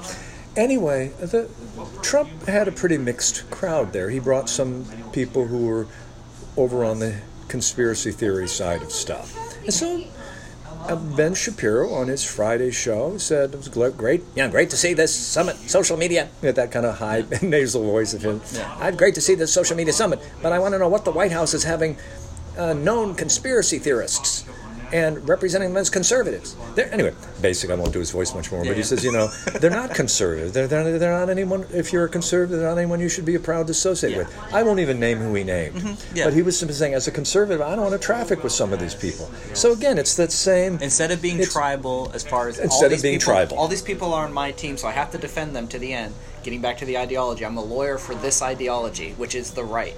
That you know, what a, you know, there's a lot of ambiguity there. Like, Yes. what is the right? Instead of like, no, this is how I feel, and if you happen to, you know, say that you're on my tribe, I'm gonna say, well, Then I'm not in your tribe. I'm not in your tribe, exactly. And it's I that whole classic- That's so helpful if more people would do that instead of be committed to. I know there's an instinct, there's a biological instinct to like, I do, I need to have people that I can band with so that I can stay safe. You know, that's like going back to like tribalism. If you're Yeah. kicked out of the tribe, that means death. Oh. That's why public shaming is so like you know it can completely destroy you. Is it because will, it will like, be then. You'll be like- eaten by animals because Yeah. no one's going to save you. Exactly, and so us ha- bringing this into you know modern day, it's it's like it's like you know you eat a piece of chocolate and you go, oh man, I'm gonna just keep eating chocolate all the time because it tastes great. It was harder for you to find anything sweet back when you were you know in the tribal life. Now we're safe. It's okay to have your own opinion. You don't need to. You completely defend and prescribe to a tribe, you know, and it's just I think we're slowly waking up from that. Well, and another, speaking of sources we could recommend, I, I haven't actually read the book myself, but I've certainly read lots of excerpts, and I love both authors. The Coddling of the American oh Mind yes, yes, uh, by Jonathan, John Haidt, Jonathan Haidt. and uh, Greg Lubiansky, or some such similar Oh, last so name. good. It is Especially so if you important. have kids. If you have preteen to teenager kids, read the freaking book. The because what we've got going on now well i don't want to get too much into a side thing but we've got people on college students on college campuses who've been so wonderfully protected and well helicopter parented Yeah. So that uh, disputes that would have taken place on the playground in a previous and they would have been allowed to resolve themselves no not in beatings but in maybe some uncomfortable negotiations about like human interaction. human and the way it's been interactions. You learn to negotiate and set the boundaries. years, yeah. And what's happening is the the uh, assistant principal and the recess monitor come in and put both in the office, and they make have a, a negotiation agreement and a stand down agreement. In any case, so people, young people, have come to. This is the first generation that's come to college campuses without really exposure to alternative viewpoints because mom and dad stepped in all the time to make sure that you stayed with your own tribe. So to me, the larger issue here beyond just the college campuses, although that's one place that's acting out with the safe spaces and trigger warnings. Um, the larger issue is the human brain hasn't changed much No. for 100,000 years. So, what do we have in the last 20 years alone? Is this experiment in social media Yeah. that does nothing but exacerbate tribalism as if we had somehow transcended it? No, we haven't. All it does. And remember when the, the internet, the promise was the great global community is here. All viewpoints will be represented. Spaceship Like Earth has a communications medium now. and everyone will understand each other. Yes, Yeah. because of the sheer. ex- Well, I no. don't know where I heard it, but they say we have ancient um, hardware with modern with with you Modern know, software. modern software, and cultural software too. What, what, technological software would really be a better way to say it. And, yeah, and one of the great ironies is the very movement, particularly on, on the left with progressives, that would say, you know, the bumper stickers we would see celebrate diversity. Yeah. Multiculturalism is good. Well, essentially what they're saying is we've had a very short intensive course yeah. in, In of- diversity of and multiculturalism. Yeah. We have brought people together who have not normally been together in close generations and face to generations. Yeah. face, nose to nose. And we're wondering why there are disputes, there are border skirmishes breaking out. That's why I think it's it's interesting. One of the to shift into politics, uh, Mayor Pete Buttigieg. I like to say that to show that I can say it. Buttigieg. that's pretty good. You know, is his being Pete. is his being gay going to be a you know is it going to be a factor Yeah. and what's interesting the polls so far seem to indicate that in the, among democrats are saying it's not a factor for me but then they say but i believe it's going to be a factor for others Exactly. and it doesn't take a great an analyst of polls to say that is a displacement going on and it means that I, I would guess I don't want to shift into politics, just from a, wearing a pundit hat, having no dog in Yeah. any of the presidential stuff right now, but just being a pundit, I would say, unless I'm misreading, I think where we are with uh, Buttigieg, Buttigieg will be a, a frontier figure. He'll be, he's the first presidential candidate who happens to be gay, Openly gay, yeah. but uh, openly gay. Uh, it will he will not be successful, but he will advance the conversation. Yeah. he will advance the And- and- conversation. And, yeah, when, when you look back over the great arc of history, that's normally what it is. There's And little, in my view, the conversation around same-sex stuff has advanced pretty much this far. Even among many who continue, who might continue to say they are morally opposed, but they, you know, they love the sinner, yeah. but they, res- they they hate the sin. yeah, yeah, yeah. So uh, let's say Christians and others who might be morally opposed would also have to say that they've got a nephew Of course. or a niece Everyone or a neighbor Yes. so They that they've come to live and let somebody. live and Yeah. while they themselves would never maybe might not go to a gay marriage or a same-sex marriage maybe they would but they would still maybe hold on to that place in them that says well i don't support this but that's my nephew and i'm going to give him a gift for his wedding present or give her my my lesbian niece so i think that's where we are right It's now a i think there's a a libertarian s- acceptance Absolutely. of same-sex Yeah. and for many there is no other issue Yeah. and for some uh, um, around maybe the cultural conservatives, there is. So what I think probably is going to happen with Buttigieg, even though he's brilliant on many things and he speaks eight languages and he looks like a, an ad for Mr. and Mrs. Am- You know, he and his husband look like a conventional mainstream American. I'm guessing that uh, that issue is probably a negative Yeah. For I him. know. I know, which sucks. The same that- it is where it, it is where it is. In the same You know- sense that for Barack, you know, Barack Obama was a breakthrough on race. That Yeah. uh, until there was Barack Obama, I, I didn't think the country was ready, frankly. Yeah, well, I I I think I said this before. Maybe it was even on a podcast I recorded back years ago. Um, that if you go back to 1999, yourself in 1999, 20 years ago, right? And you say, over the next 20 years, we're going to have a black president. Uh, Donald Trump's going to be president. uh, weed's going to be legal in many, many states. Like you're going to be able to go to the store and buy it. Uh, people are going to be able, same-sex couples are going to be able to marry ever. You really probably wouldn't believe on any of those fronts, right? So there, there are things where you're like, well, for sure, you know, there's some things. The, the great examples like flying cars in the 80s we thought we'd have flying cars by now right so there's some things that we missed the mark on but we underestimate culture in a lot of things you know what i mean? We do. and, and, and so you never know what that quantum leap where it's going to come from. Where everyone's so convinced you know same sex i mean people i don't even know the timeline but i think we were as a culture, the story in like 2006 was like same-sex marriage maybe in 30 years, and then it was like three years or something like that. It was like 2010, somewhere around there. But yeah, you know, so there are quantum leaps that happen, and you just never quite know when that's going to come along. And do you know what's the funny thing about the phrase? This reminds me of the phrase "quantum leap" was pointed out by some social observer. Uh, he said, actually, the, the metaphor "quantum leap" is a fun is a fun one, Yeah. because it implies the big leap that we don't expect, a big quantum leap. He says, you know, actually, in quantum mechanics, a quantum leap is a very small, Oh, okay, I was gonna say. very small. So it's, I don't know exactly how you use the phrase quantum leap, Yeah. but his point was, it is not a sudden and unexpected large Oh, leap. yeah, yeah. Uh-huh. Uh, but the point is, yes, quantum leap does refer to these large leaps that couldn't That's be predicted. Yeah, in my mind, I've No, but no, but it's a me- it's a good I've always metaphor. thought of quantum leap as like you're here, and then all of a sudden Oh, you're there. are- are there? you're on the complete other side that you. and there are many factors that bear into it. I mean, I when when Barack Obama announced his candidacy against Hillary Clinton, 2008, I said not a chance. He's probably positioning himself to get some attention so that maybe- 2012 or I think most 2016. people thought that probably. Yeah. Yes, and do you know one of the main factors that turned out to be to his benefit? He essentially offered um, Shelby Steele, another scholar that I would recommend, is an African American conservative at the Hoover Institute. Veteran of the civil rights movement, but came out of it with a strong commitment to Martin Luther King's emphasis on individual character and individuality and getting away from groupthink, including the groupthink of what he saw as the civil rights movement. And Shelby Steele has pointed out that that Obama was a, a, personality type, a master negotiator. And as a negotiator, he, particularly because he's half black and half white, Yeah. he Yeah. was the first African American who could come to America and say, "Look, my mother's white." He didn't say it quite this Yeah, way, yeah. but according to It's Steele, he basically said, "Look, you, white America, have been harangued for a long time by the Jesse Jacksons and the Al Sharptons. You're tired of being made to feel guilty. I get that. Yeah. Guess what? I'm not going to make you feel guilty. I'm not going to play Yeah. the race card. Yeah. And white America, again, this is a very capsulized mm-hmm. account on Of the course, part of Shelby. Steele. Yeah, yeah.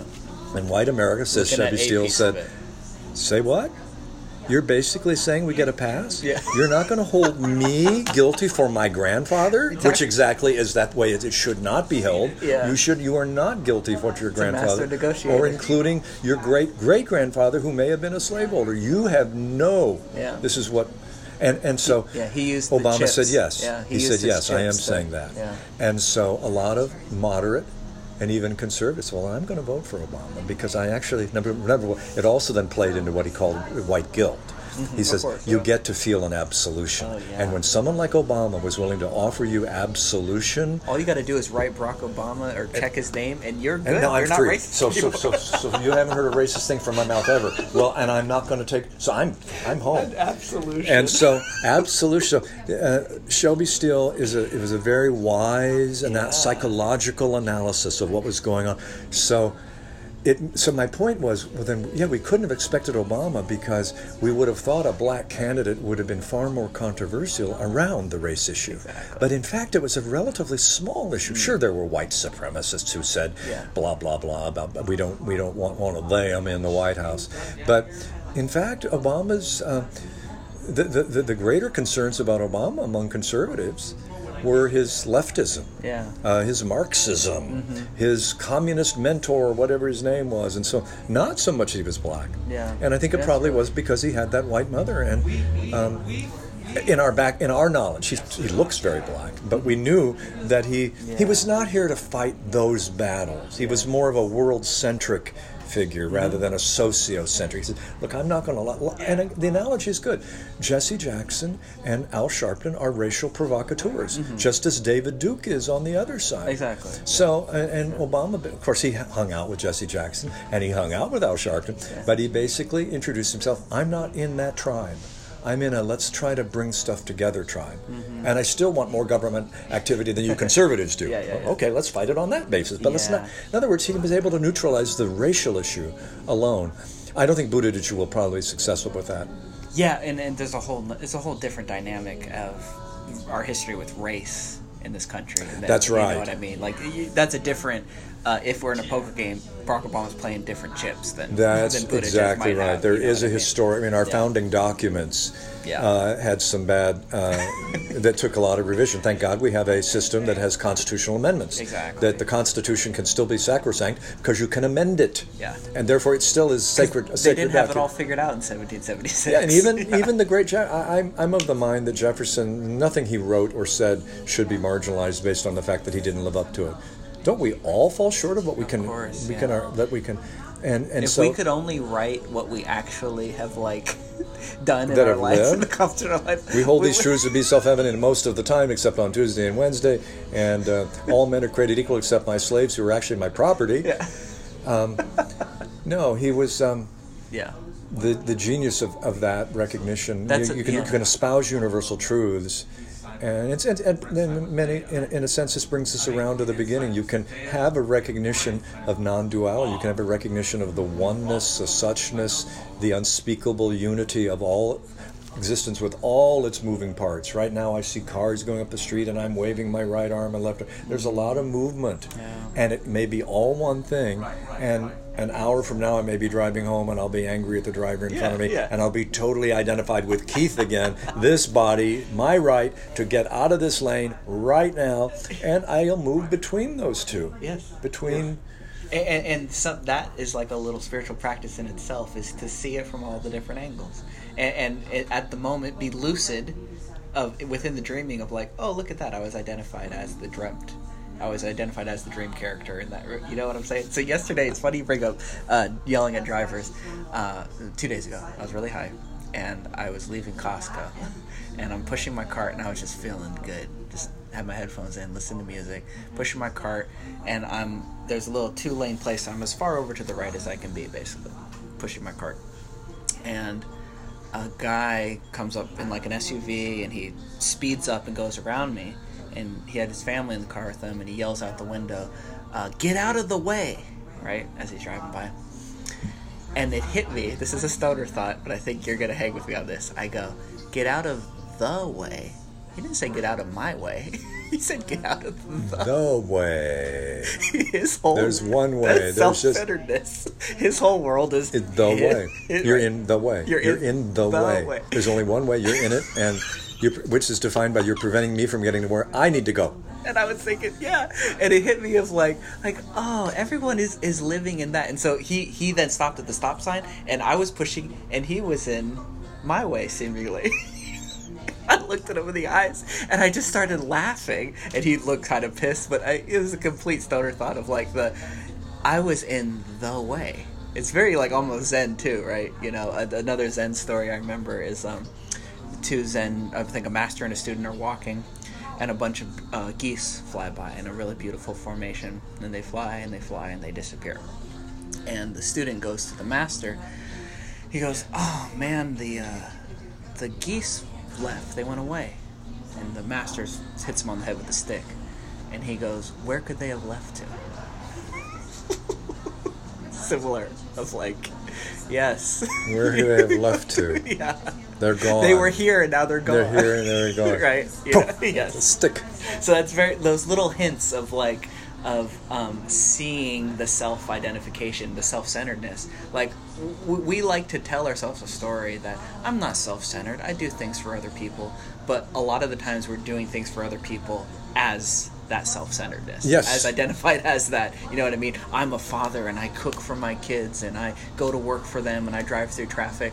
So so see, I'm not selfish because I do all those things for them, but that energy is for coming from a place of self-centeredness. And right? they they weren't self-centered when they were just the doing, yeah, picking up the the- kid. It was a verb. yeah. And then I picked up It the the kids, claim. and then I Yeah. was moved to. And I'm always the one. I've always been here from the beginning. There's an I, which is this body, and it's that inevitable blue. and there's freedom in that of like you can you can this is very Buddhist. You can you can show up and you can sweat and uh, and work hard on fixing the fence that fell over and it's in the hot sun and you're sweating and and you can tell yourself a story that entire time of this is messed up i shouldn't have to do this and this is, and you can suffer through it or it you can just do it it just happens and then it's over and you go oh It's the same event. It, it's it's the very Paul, event. right? But it's what is the meaning I'm putting into it. You know. We And- give everything all the the meaning it meaning has has- at every minute from the Course in Miracles. Yeah, and it that we is- give everything all the meaning it has every day. and that is like the most beautiful description of what you are. You you are the activity of giving everything all the meaning it has. There's another way of saying you're the dreaming of the dreaming. So this this podcast, the name for it is Dream Talking. Terrific. Is that cool? yeah, Terrific. It kind of doesn't. I like. It doesn't quite make sense enough. It's like just. It's pointing. It's throwing it over the head. Throwing it over the head. you know. Throwing it over Dream the head. talking. That I'm downloading this and listening to it at a different Exactly. time. I don't know what that's about, but I'm going to download it and listen to it. Yeah. I don't know what these guys were talking about, but they seem to know each other pretty well. Yeah. if you don't know what we're talking about, you're good. You're ahead of the game. It's not being claimed. Yeah. And one more thought on that that phrase I use, like psychic mobility, which came to me. I was reminded recently of a um, of it's funny it's funny how the mind works. I mean, it's, such a cliche, but you will remember something from 20 or 30 years ago as if it's just. And I remember uh, this teacher that I referred to at the beginning, and sort of a mentor in my 20s. He he introduced a small group as to one of one line from one of the Upanishads might have been the Mundaka Upanishad, if there is one. But the line goes like this And thus goes the enlightened one, moving up and down the ladders of the world, tasting fruit at every level, crying, Oh, wonderful, oh, wonderful, oh, wonderful. So, what, what, did, what did I just say? The enlightened one, the awakened one, goes up and down the ladders of the world. To me, that would be sometimes you're a personal self, a separate, independent, short tempered, easy irritated. Um, this is my get off my yard. And you're very convinced of the fact that you're I'm that. ve- and it's just de facto. Every conditioning I've had reinforces that in this moment with the traffic problem. Yes. Okay. Up and down the ladders of the world. Okay, the next step would be a little bit of release from that, a greater release. And well, my family is who I am. Anyway, It's all the way to the radically Yeah. non dual awareness, which of course is the way it always is anyway. Yeah. Up and down the ladders of the world, tasting food at every level.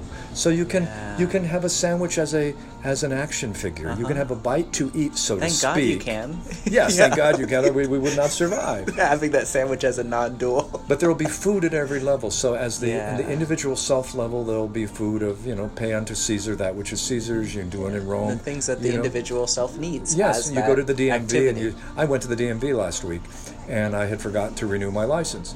Fortunately, I had an experience of unbelievable rapture. Uh, I I get in there, and I. She says, "What are you here for?"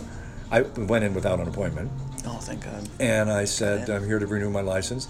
She goes, and it wasn't very busy, but I still thought, I'm glad I brought my iPhone because I'm going to be here for an hour. Mm-hmm. And uh, she goes, uh, A35. And as soon as she handed me the slip that said A35, the announcer said, A35, uh, It's number mir- 10. It's a DMV miracle. DMV miracle. I paid it in five minutes. Yeah. And the point is, I had a slight fine. Uh-huh. I didn't late. tell her that I think I'm exempt from the fine because I'm actually the whole universe. I'm the center of the universe. I'm the center, which is true. So is she. I didn't try that because, in her view, the DMV says you're the guy on the license, Yeah. Keith, with this birth date and this height and this weight, Yep. and so on and so forth. So up and down the ladders of the world, eating food at every level. So that meant that food was a trans- transaction at the individual self level, and other levels. Archetypal level is a Jungian level. You can eat food at that level. You talk Jungian. You can you can uh, have food at the Freudian level, the sociological level. Um, having food at every level, crying, "Oh wonderful, oh wonderful." In other words, whatever level of being is an expression of the suchness, the None of it is not you. allness. None of it is not me. That's the other side of neti neti. This is not me. This is not. Yeah. This is not me.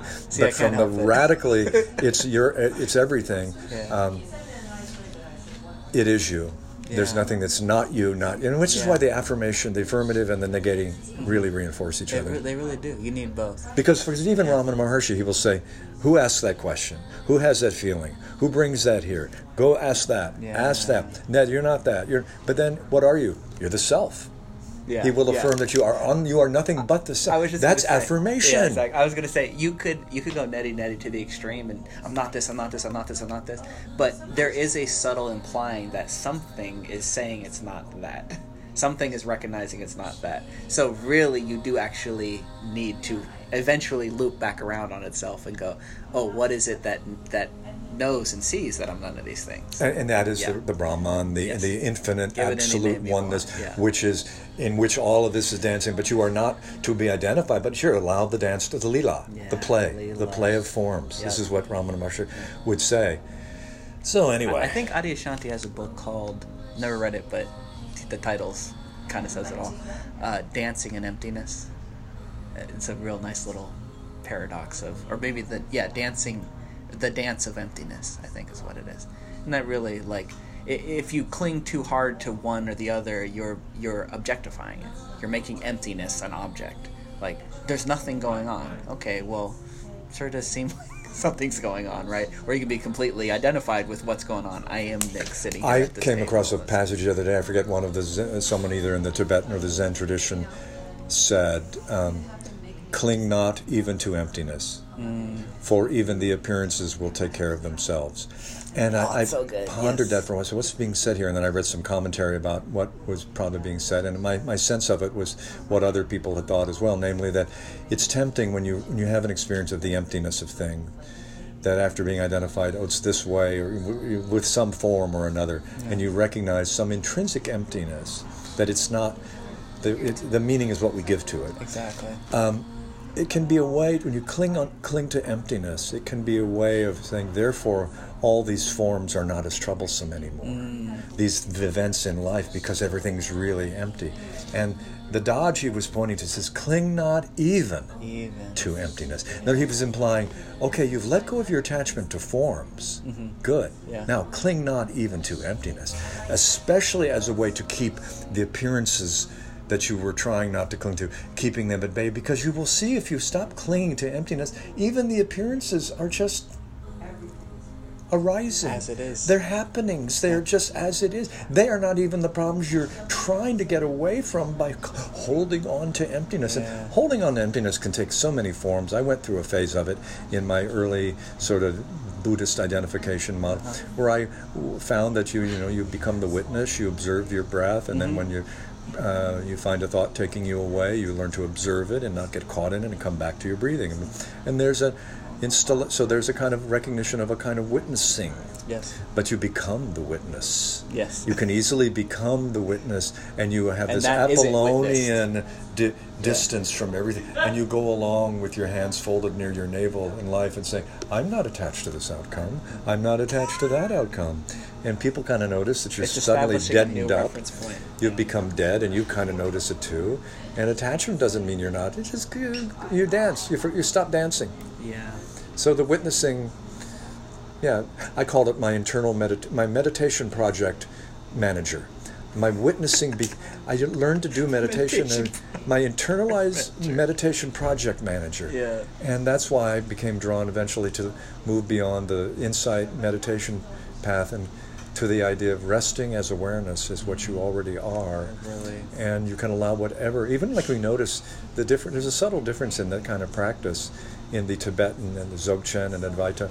You're sitting there. Your, your prior practice would be uh, stick with your breathing notice the rising and falling be present in your breathing. when a thought carries you away notice it but bring it back.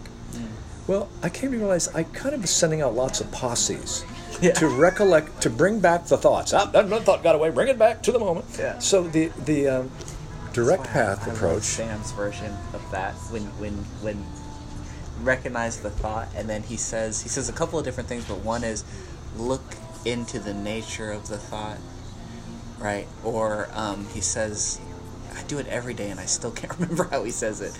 Uh, he he goes. Um, see- Notice what seeing it, how it may change it by becoming Yes. just seeing it. notice when you see it how does that how does that affect it right? Or, or he'll say watch the thought disappear is another way of like like oh i don't have to do anything with it. Like if you actually the mental state is so uh, subtle and Yes. like, and like um, wispy that sometimes just the interest and attention going on the thought it just vanishes. That it's there's some sort of this weird like it's the it's the un see, quote unconsciousness of it, which is perpetuating it. Yes. And as soon as you just it's of- running a track. It's Yeah. running on a track over here to the right. yeah. yeah. You'll be driving along. I'll be driving along all day. You know, all day. I'll be on a long drive or Yeah, a short drive. Yeah. And uh, this, and I was finally saying, gee, there's a kind of you're irritated about something today. And meanwhile, I know, my God, there's like a laugh track, but it's not a laugh track. It's a, it's a track running parallel. Yes. Uh, it's who I'm just irritated about this day. And as soon as I bring the ir- draw the circle to include the irritation, It evaporates. and and there is actually a term for that in the Tibetan practices. One, the self liberation of thought. When you bring it, it it mm. it is the Self liberation of thought. self liberation of a, th- a thought, which is that it is it is the daydreaming that we're not aware of. It's secondary level. It's it's the second level. They talk about it. Second level when there's a second level consciousness Current. Of a current, Yeah, yeah. undercurrent. Undercurrent. Um, that's the daydream. That's and when you when you ex- expand to let that be there, it in fact will because it's empty. See, it is empty. it's it's never it's empty, not what you thought it was. But it's only when you allow it off to the side, like, oh, I'm really mad at that guy at that grocery store who talked to me that way. And when you bring that in, you bring it in, draw the circle to include that. It's like, yeah, you were angry, and now it's like, so what? It's just another thing that happened. Yeah. yeah, it's true, man. And any trying to like trying to stop that current is just amping up the current. That's that's uh, trying to create stillness with activity. Yes. More activity, right? But actually, it's just I like include it. That's really Well, do you know- including it in. I don't have it memorized. You know Rumi's poem, The Guest House? Uh, we're knocking at the door. That one. Uh, I don't know if it's knocking at the door, but it's something like I'll summarize it. I've got it on my phone, but I'd have to call it up from my photos, and it would take five minutes or so. but it's uh, something like every morning, uh, another visitor at the door, depression, anxiety, agitation, melancholy, uh, spite. Open the door, let them all in, even though almost certainly they will wreck the house they will savage the house. And even though, in so doing that, they will be creating a space for something greater from beyond. I mean, it is a beau- it's, it's far more uh, it's far more beautiful than that. It's That's uh, pretty beautiful right Coleman there. Coleman Barks translation, but allow what so it's that Yeah, it's instead of like shadow with- work. It's union. It's yeah. yeah, and it is, Yeah. and it's compared, let's say, to the, a certain kind of practice I was doing. And I don't want to say that I that the, that it's intrinsic to insight meditation or the vipassana path. This whole idea: sit with the breathing. When you notice a thought, go notice and bring come back from the thought. This constant going on. Mm-hmm. Whereas Sam is one step closer by saying Sam Harris is one step, like. What happens when you notice that thought? In other words, you begin to welcome that thought. Yes. And that gets even more well developed in some of the direct path, direct approach passages, which they simply sit as awareness, notice sensation, allow that to be, notice, and then eventually, as far as the instructions would go, mm-hmm. notice thinking, allow it to be there. Rather than come back to your breathing. In other words, just continue expanding the boundaries, expanding the borders so that there's nothing that is not welcome. This is sometimes referred to as unconditional non dualism or unqualified non dualism, where there is nothing that you can become aware of. It's even like say yes to. Here, here's one way it was put by a teacher, Richard Miller, who was a yoga teacher, an incredibly, um, I have to say, realized guy in this whole field of Nidra yoga, deep relaxation. Anyway, he says, say yes to everything, including to no. Because there are times you must affirm no, but you'll still be affirming no. So when you say no to, when you like you say yes to everything, a certain well, oh yeah, what to child abuse? Yeah, yeah, exactly. Yeah. No, say no to childbirth, uh, child abuse, That is the and you are saying saying yes, to that no. What's right, yeah. You are affirming that that is wrong, Yeah. but it's from a place of affirmation. Yes. Yeah. Yeah. So say yes to everything, including no. Sometimes, because then you'll be saying yes to no Yeah. when it's appropriate. Ra- Ram Dass says, ah, so. I really like that. Ah, so. You know, which is another way of saying yes. Like, that's saying yes and it is so at the same time. That's you know? exactly Like, right. Yeah. And, and really, you, you can't ever get out of that. You can only ever seem to get out of that. Well, Yeah. here's another conversation that we could have. Probably not today. I feel like I'm in a like hot tub of like, this is so great. I love it. yes, and we have not smoked enough of anything to make us this is- so that we cannot have the conversation. No, the natural which is at some highs. point it would have been the case. Only drug I've taken today is coffee. But of course, Byron Katie. oh yes, yes. So to me, I partly because her story is so she had a radical non-dual experience. Very Eckhart Tolle like. In in that yeah. you know I actually don't know his story except Yeah. apparently he's deeply depressed or suffering very suicidal. Like. yeah, yeah. yeah. Well, she was in that halfway house and there was a cockroach crawling over her foot and she realized she did not know what that was, meaning that what the foot. She literally had gone so far and so deep into a void of Disident- uh, uh, disidentified or or unidentified. Oh, deep, well, it would, would have been called a depersonalization experience if she'd Yes. taken it to a psychiatrist who would have medicated her and tried to bring her back to. But she tells that story when she finally, she, before the she was even back, Yeah. she got up and looked in the mirror and saw the eyes. I mean, can you imagine being so void of self in a moment that, to use your analogy of the mirror, you're looking in the mirror and something is looking back, but you don't know, quote, that it's, quote, you or not you. I've had little taste of that. Yeah. And she has had, then she went on to formulate the famous four questions, which are such good questions in any given moment, is what I'm believing. She's, it's not that the belief, she goes, our thoughts are not the problem. Yeah. It's believing a thought. Yes. It's believe, and that's what the Buddha says too. Yeah, the thoughts are coming; they're not yours, they're not not yours. It's if you believe them, attached to them, that's when the, the attachment, that's when the suffering begins. The the thought that you're no good is nothing in and of itself. empty. Yeah, there's but nothing. grabbed it and hold on to it. Now- I'm no good. That's the problem. Giving everything all the meaning it has. Giving everything You're all the- all the juice into it. So her four Yes. questions are, as you know, um, for the listeners. is that true? Is it true that you're no good? That, and the, you might say yes. Yeah. Can you? And then she'll say, "Sweetheart." If you've ever seen her, she calls everybody sweetheart. Yeah. She is the dearest person I in love. the world. She's one of the few that I can listen to Paul when when I see her talk. I have to see her face because there's so much too. being communicated. and she by says, "Sweetheart, face." Yeah. can you absolutely know that's true that you're Yeah. no good?" And then she'll say, not necessarily in this order, but the third question is, "How does it feel? How does it make you feel to believe that?" Well, the uh, obvious answer, if someone is really, you know, able to have any sentient response, is, I feel pretty crappy. I feel small, angry. and how does it feel when you let go of that? And how does, how does that? That feels good. Now, and then she'll do the turnaround. She'll say, uh, "I'm very good." Say that. Yeah, yeah. Um, yeah, it's uh, or my true? husband. You know, whatever the whatever the belief is, my husband doesn't love me enough. Let's say that's the belief that you're dealing with, and you've gone through the four questions. She'll turn that around. My husband, turn it around. My husband loves you, loves me just enough. I don't love my husband enough. Try that one on. In other words, she's basically so saying, good. try all these various Yep. stories because you can see. Don't you see? All the stories are the same. Yes. They're stories. But you have to go through the steps. You can't start with can you let that go? Because Oh, of course I can't let it go. I'm completely identified as the person that you know is. or if you're a of spiritual shit, or- person, you might say, "Oh, yes, I'm very willing to let it go because I know that that's not doing me any good." No, Yeah. that's a shortcut. slowly, yeah. You just did. What do they call it? Um, Spiritual uh, bypass. Spiritual. You just did a spiritual bypass. Yeah. No, she just Yeah. says, "Honey, is that true? Yeah. Can you absolutely know that?" Which is actually, I love that you one because, of that? course, the answer always has to be no on that no. one, unless, You she can't know Because if you still say true, she goes, "Really? Tell me more about that." Yeah. You know. Oh, so The, her- the only the the can you absolutely know that it's true? I think then back to Sam Harris and consciousness, and then that that little loop right there it puts me in like a oh, the only thing I know is that the lights are on. Everything else is everything else is a story. Is meaning I'm giving to it. The lights are on. Paul would say there's dreaming, but everything after that is the dream.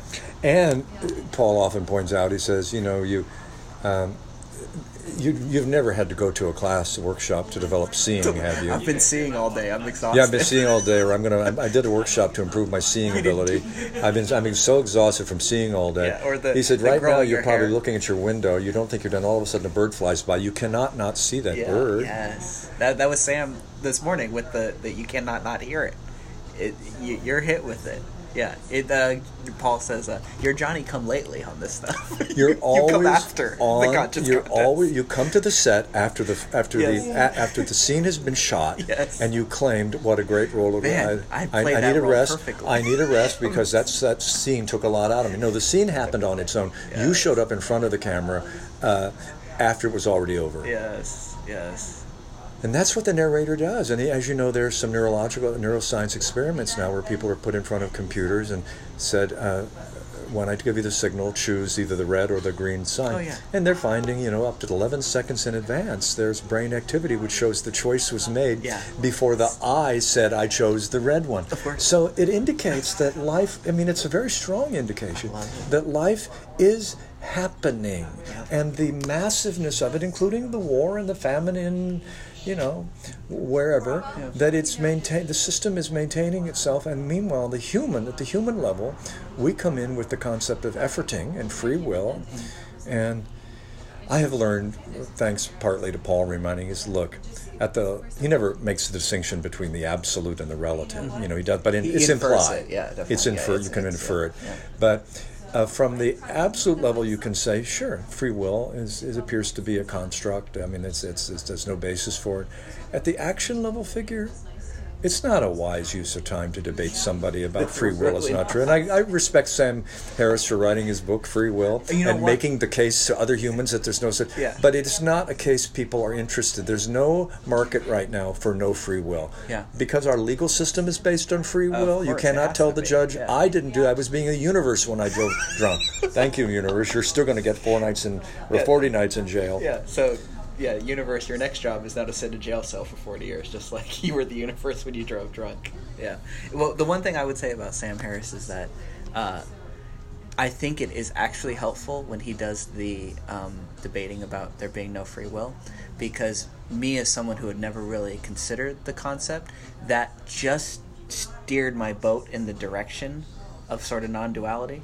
This was hmm. before I even knew what the word non duality was. But I go, I heard his argument for no free will, and I said, I don't get it, but I feel like something gets it. At the time, I might have said my, my subconscious mind gets it or whatever, right? And it did point me in that direction, which made me then read his book, Waking Up, and then the split brain experiment, which I talked with about Mike last time on the podcast. Of you know, you show you close one eye and you show the rational side of your brain. I think that's the left brain, the language side. Uh, uh, Coke, and then you, or no, I'm sorry, you show the non, the, the right side, the Coke, and then you they get up and they go grab a coke. And, Why'd you grab that coke? And they start rationalizing it. I was thirsty. I was thirsty. I've always liked coke. I was thirsty. You It's know a what I real mean? thing. Yeah, and so those little neuroscience um, hints Prompts. prompted me closer and closer towards, and then finding Ramana Maharshi, and boom, it went off from there. But so I think as much as yes, ninety nine percent of people hearing that they don't have any free will, they're either going to hear that as a self that is convinced it has free will and it's not going to do any good, or they're going to just, you know, completely dismiss it. It, it, it I think it does serve a function. I think, what? I think it did. It did serve a function for me. Yes. Yeah. It, it, it guided. It pointed my boat in just enough of the direction that the momentum of that led to, you know. Yeah, and it's a good operative, and in a psychic mobility context, it's if you're, you know, if you're in recovery, you're there as a personal self. Of course. If Yeah. you're to, and to say that you don't have free will is not a is not a useful. Absolutely not. Uh, at the end of the journey, or maybe at another level of the journey, you can say no, but no. I mean, and again, I'm telling that step- whole story from where I'm at now. Right. if you go back to, eh, you know, I would tell people, man, this guy makes a really good argument for there being no free will. Good luck, you know, in that place, me, me being able to explain that or even understanding it. I But, mentioned yeah. it to a friend after I first encountered Sam, and I said, "Well, you know, there's a real good case that can be made for you know no free will." And she's, "What?" and I said, "You know, I gave her the neurological experiments in front of the computer, and that." Yeah, yeah. She said, "Look, I, you know, she did, she didn't say so, but look, I planned to be here right now. I, Exactly. I, I, I made sure I left town in order to get here. Yeah. Uh, and I go, you're, you're right, you're right. It's, I'm not here to argue against Yeah. that. I'm not here to have an argument about free will. And Paul talks about like you'll be convinced you have no free will, and then you'll go and you'll get a mocha instead of a latte, and you go see Right. because it's claimed after the the the action anyway. That's the whole story of selfing is it's claimed after the activity. So if it's afterwards, it's going to be convinced that it had free will the whole time till that horse in front of the cart is kind of seen. You know that flip. Well, I think we should choose to end this conversation. I think we should exercise our free will. You know, I might. I'm going to exercise my free will and tell one more story. Okay. So, um, this came up for me the other day. This is somewhat anti Paul because I'm sure you've noticed he doesn't like telling a story of the awakening experience.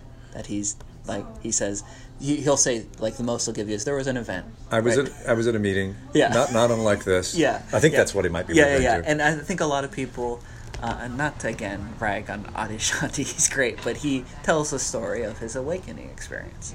And I would say almost every non-dual teacher, Byron Katie, has an awakening in that in that story, right? And I I think I see the both sides of it. If you tell the story to someone who's identified as self, they're going to see it as self is going to have this experience of not self. And I want to repeat the one he had. I so let me set But up as all a the, self. Let me set up all the parameters. So I have this. So as a self, I have the same non-self experience, right? So th- I can see that it's very unskillful. So that's my best disclaimer I'm going to give. And now I'm going to tell the story of when I felt like there was a crack, when there was you know a, a big, and the reason is because it it, it ties back to the last uh, Paul meeting. So I was driving in San Francisco, just a couple of blocks from where the church is that his talks are on Wednesday night. Saint Andrews. Andrews. No, no, I think Andrews is, is in across South the Salito. street. No, I don't know. Well, St. Peter's, I don't know. St. John? I don't know Could know. be St. John's. One of those saints. So I was driving. I was listening to his podcast before I'd even seen him in person. So uh, this is maybe maybe a week and a half into finding his podcast, and I just started listening to it obsessively. Um, and I, if you would have stopped me and asked why, I couldn't have told you why. It was very much something was getting it that wasn't, you know, it was it was going over the head just right. And I found myself very like there didn't seem to be a lot of intent behind it, but I I get in my car in the morning and then Zen bitch slap would come on and I just I'll leave it on. it wasn't like a like a, I'm gonna study this guy because I think he has an answer. It was just like Yeah. It, it was it was like calming, like soothing, like uh, if you're on a, a, a LSD trip or a mushroom trip and you like need something to calm you down. Like this, that's what listening to Paul was for me. it's like Enya music or like uh, like um, uh, Mozart music, just having it on in the background. That's what it was for me at first. So, so he's talking. Somebody asks a question. I don't remember the exact question, but it was something along the lines of, "So once you see uh, all this arising, what sees that?" Right? And this is something I had heard again and again. Something about his answer.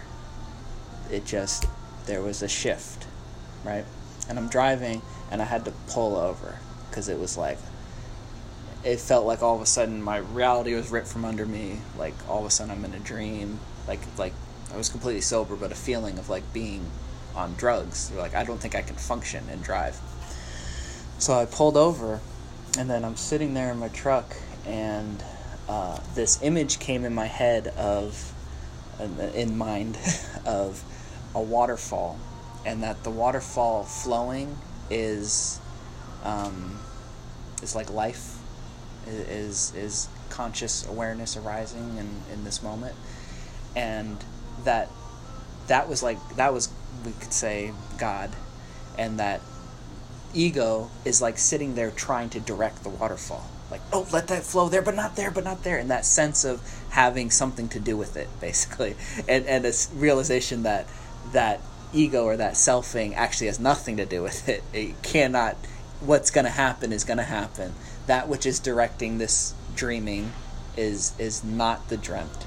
And there's a recognition of the dreamt, and there's a recognition of the dreaming. And but the visual that came in was like a waterfall. It was very intense. I would put it up there as my most spiritual experience above any drugs, above anything, probably in this little story here, in this little lifetime.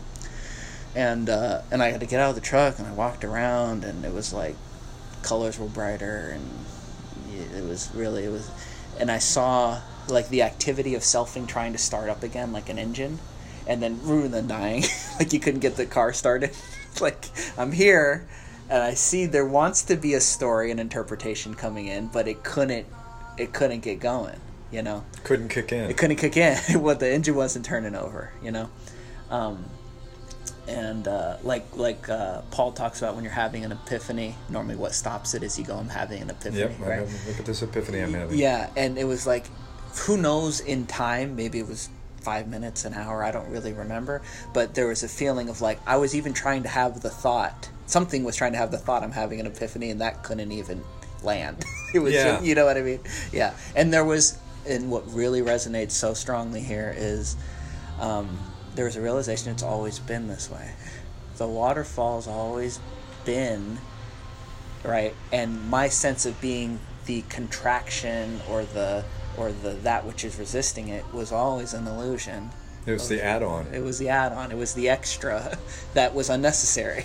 it was, you know, um, and so all that sort of hit me, and, and that was before my first meeting with Paul. Wow. Yeah, yeah, and then and then the next Wednesday I went and saw him. No, Saturday. It was a Saturday over Sausalito. I saw him for the first time, and so that just sort of just fell into the background of you know unconscious or whatever. And then the last talk, he I don't know if you remember, he was talking about certain things like the Buddha. You can't use the Buddha to seek the Buddha.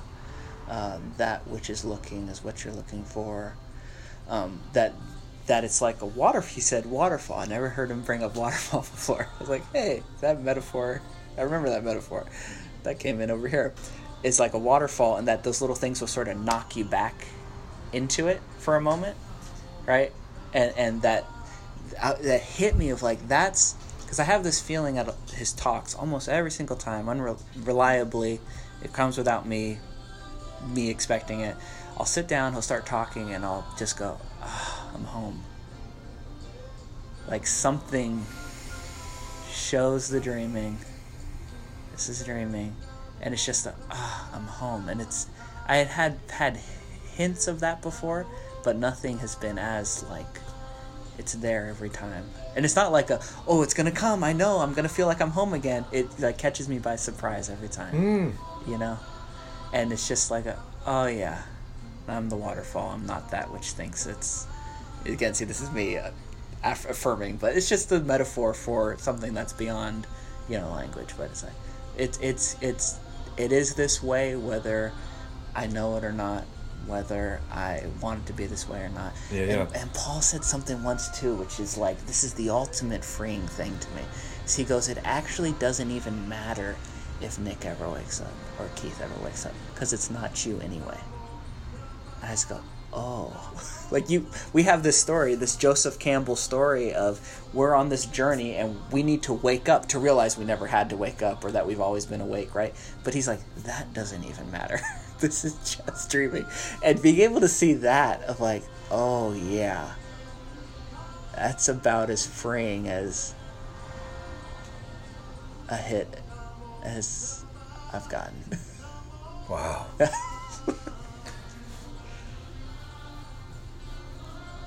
Had to share that. That was had that. that I think that's a, that is a good place to go out on. It opens everything up without anybody trying to close it back down. yes. Draw the moral of the story. Yes. No. No morals. Well, thank you. Thank you. This was really awesome. I I want to get this recorded. Honestly, you are amazing.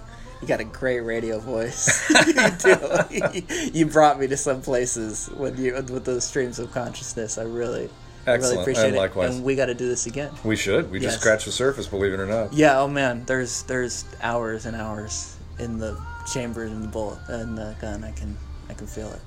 Thank you, Keith. All right. That was great, man.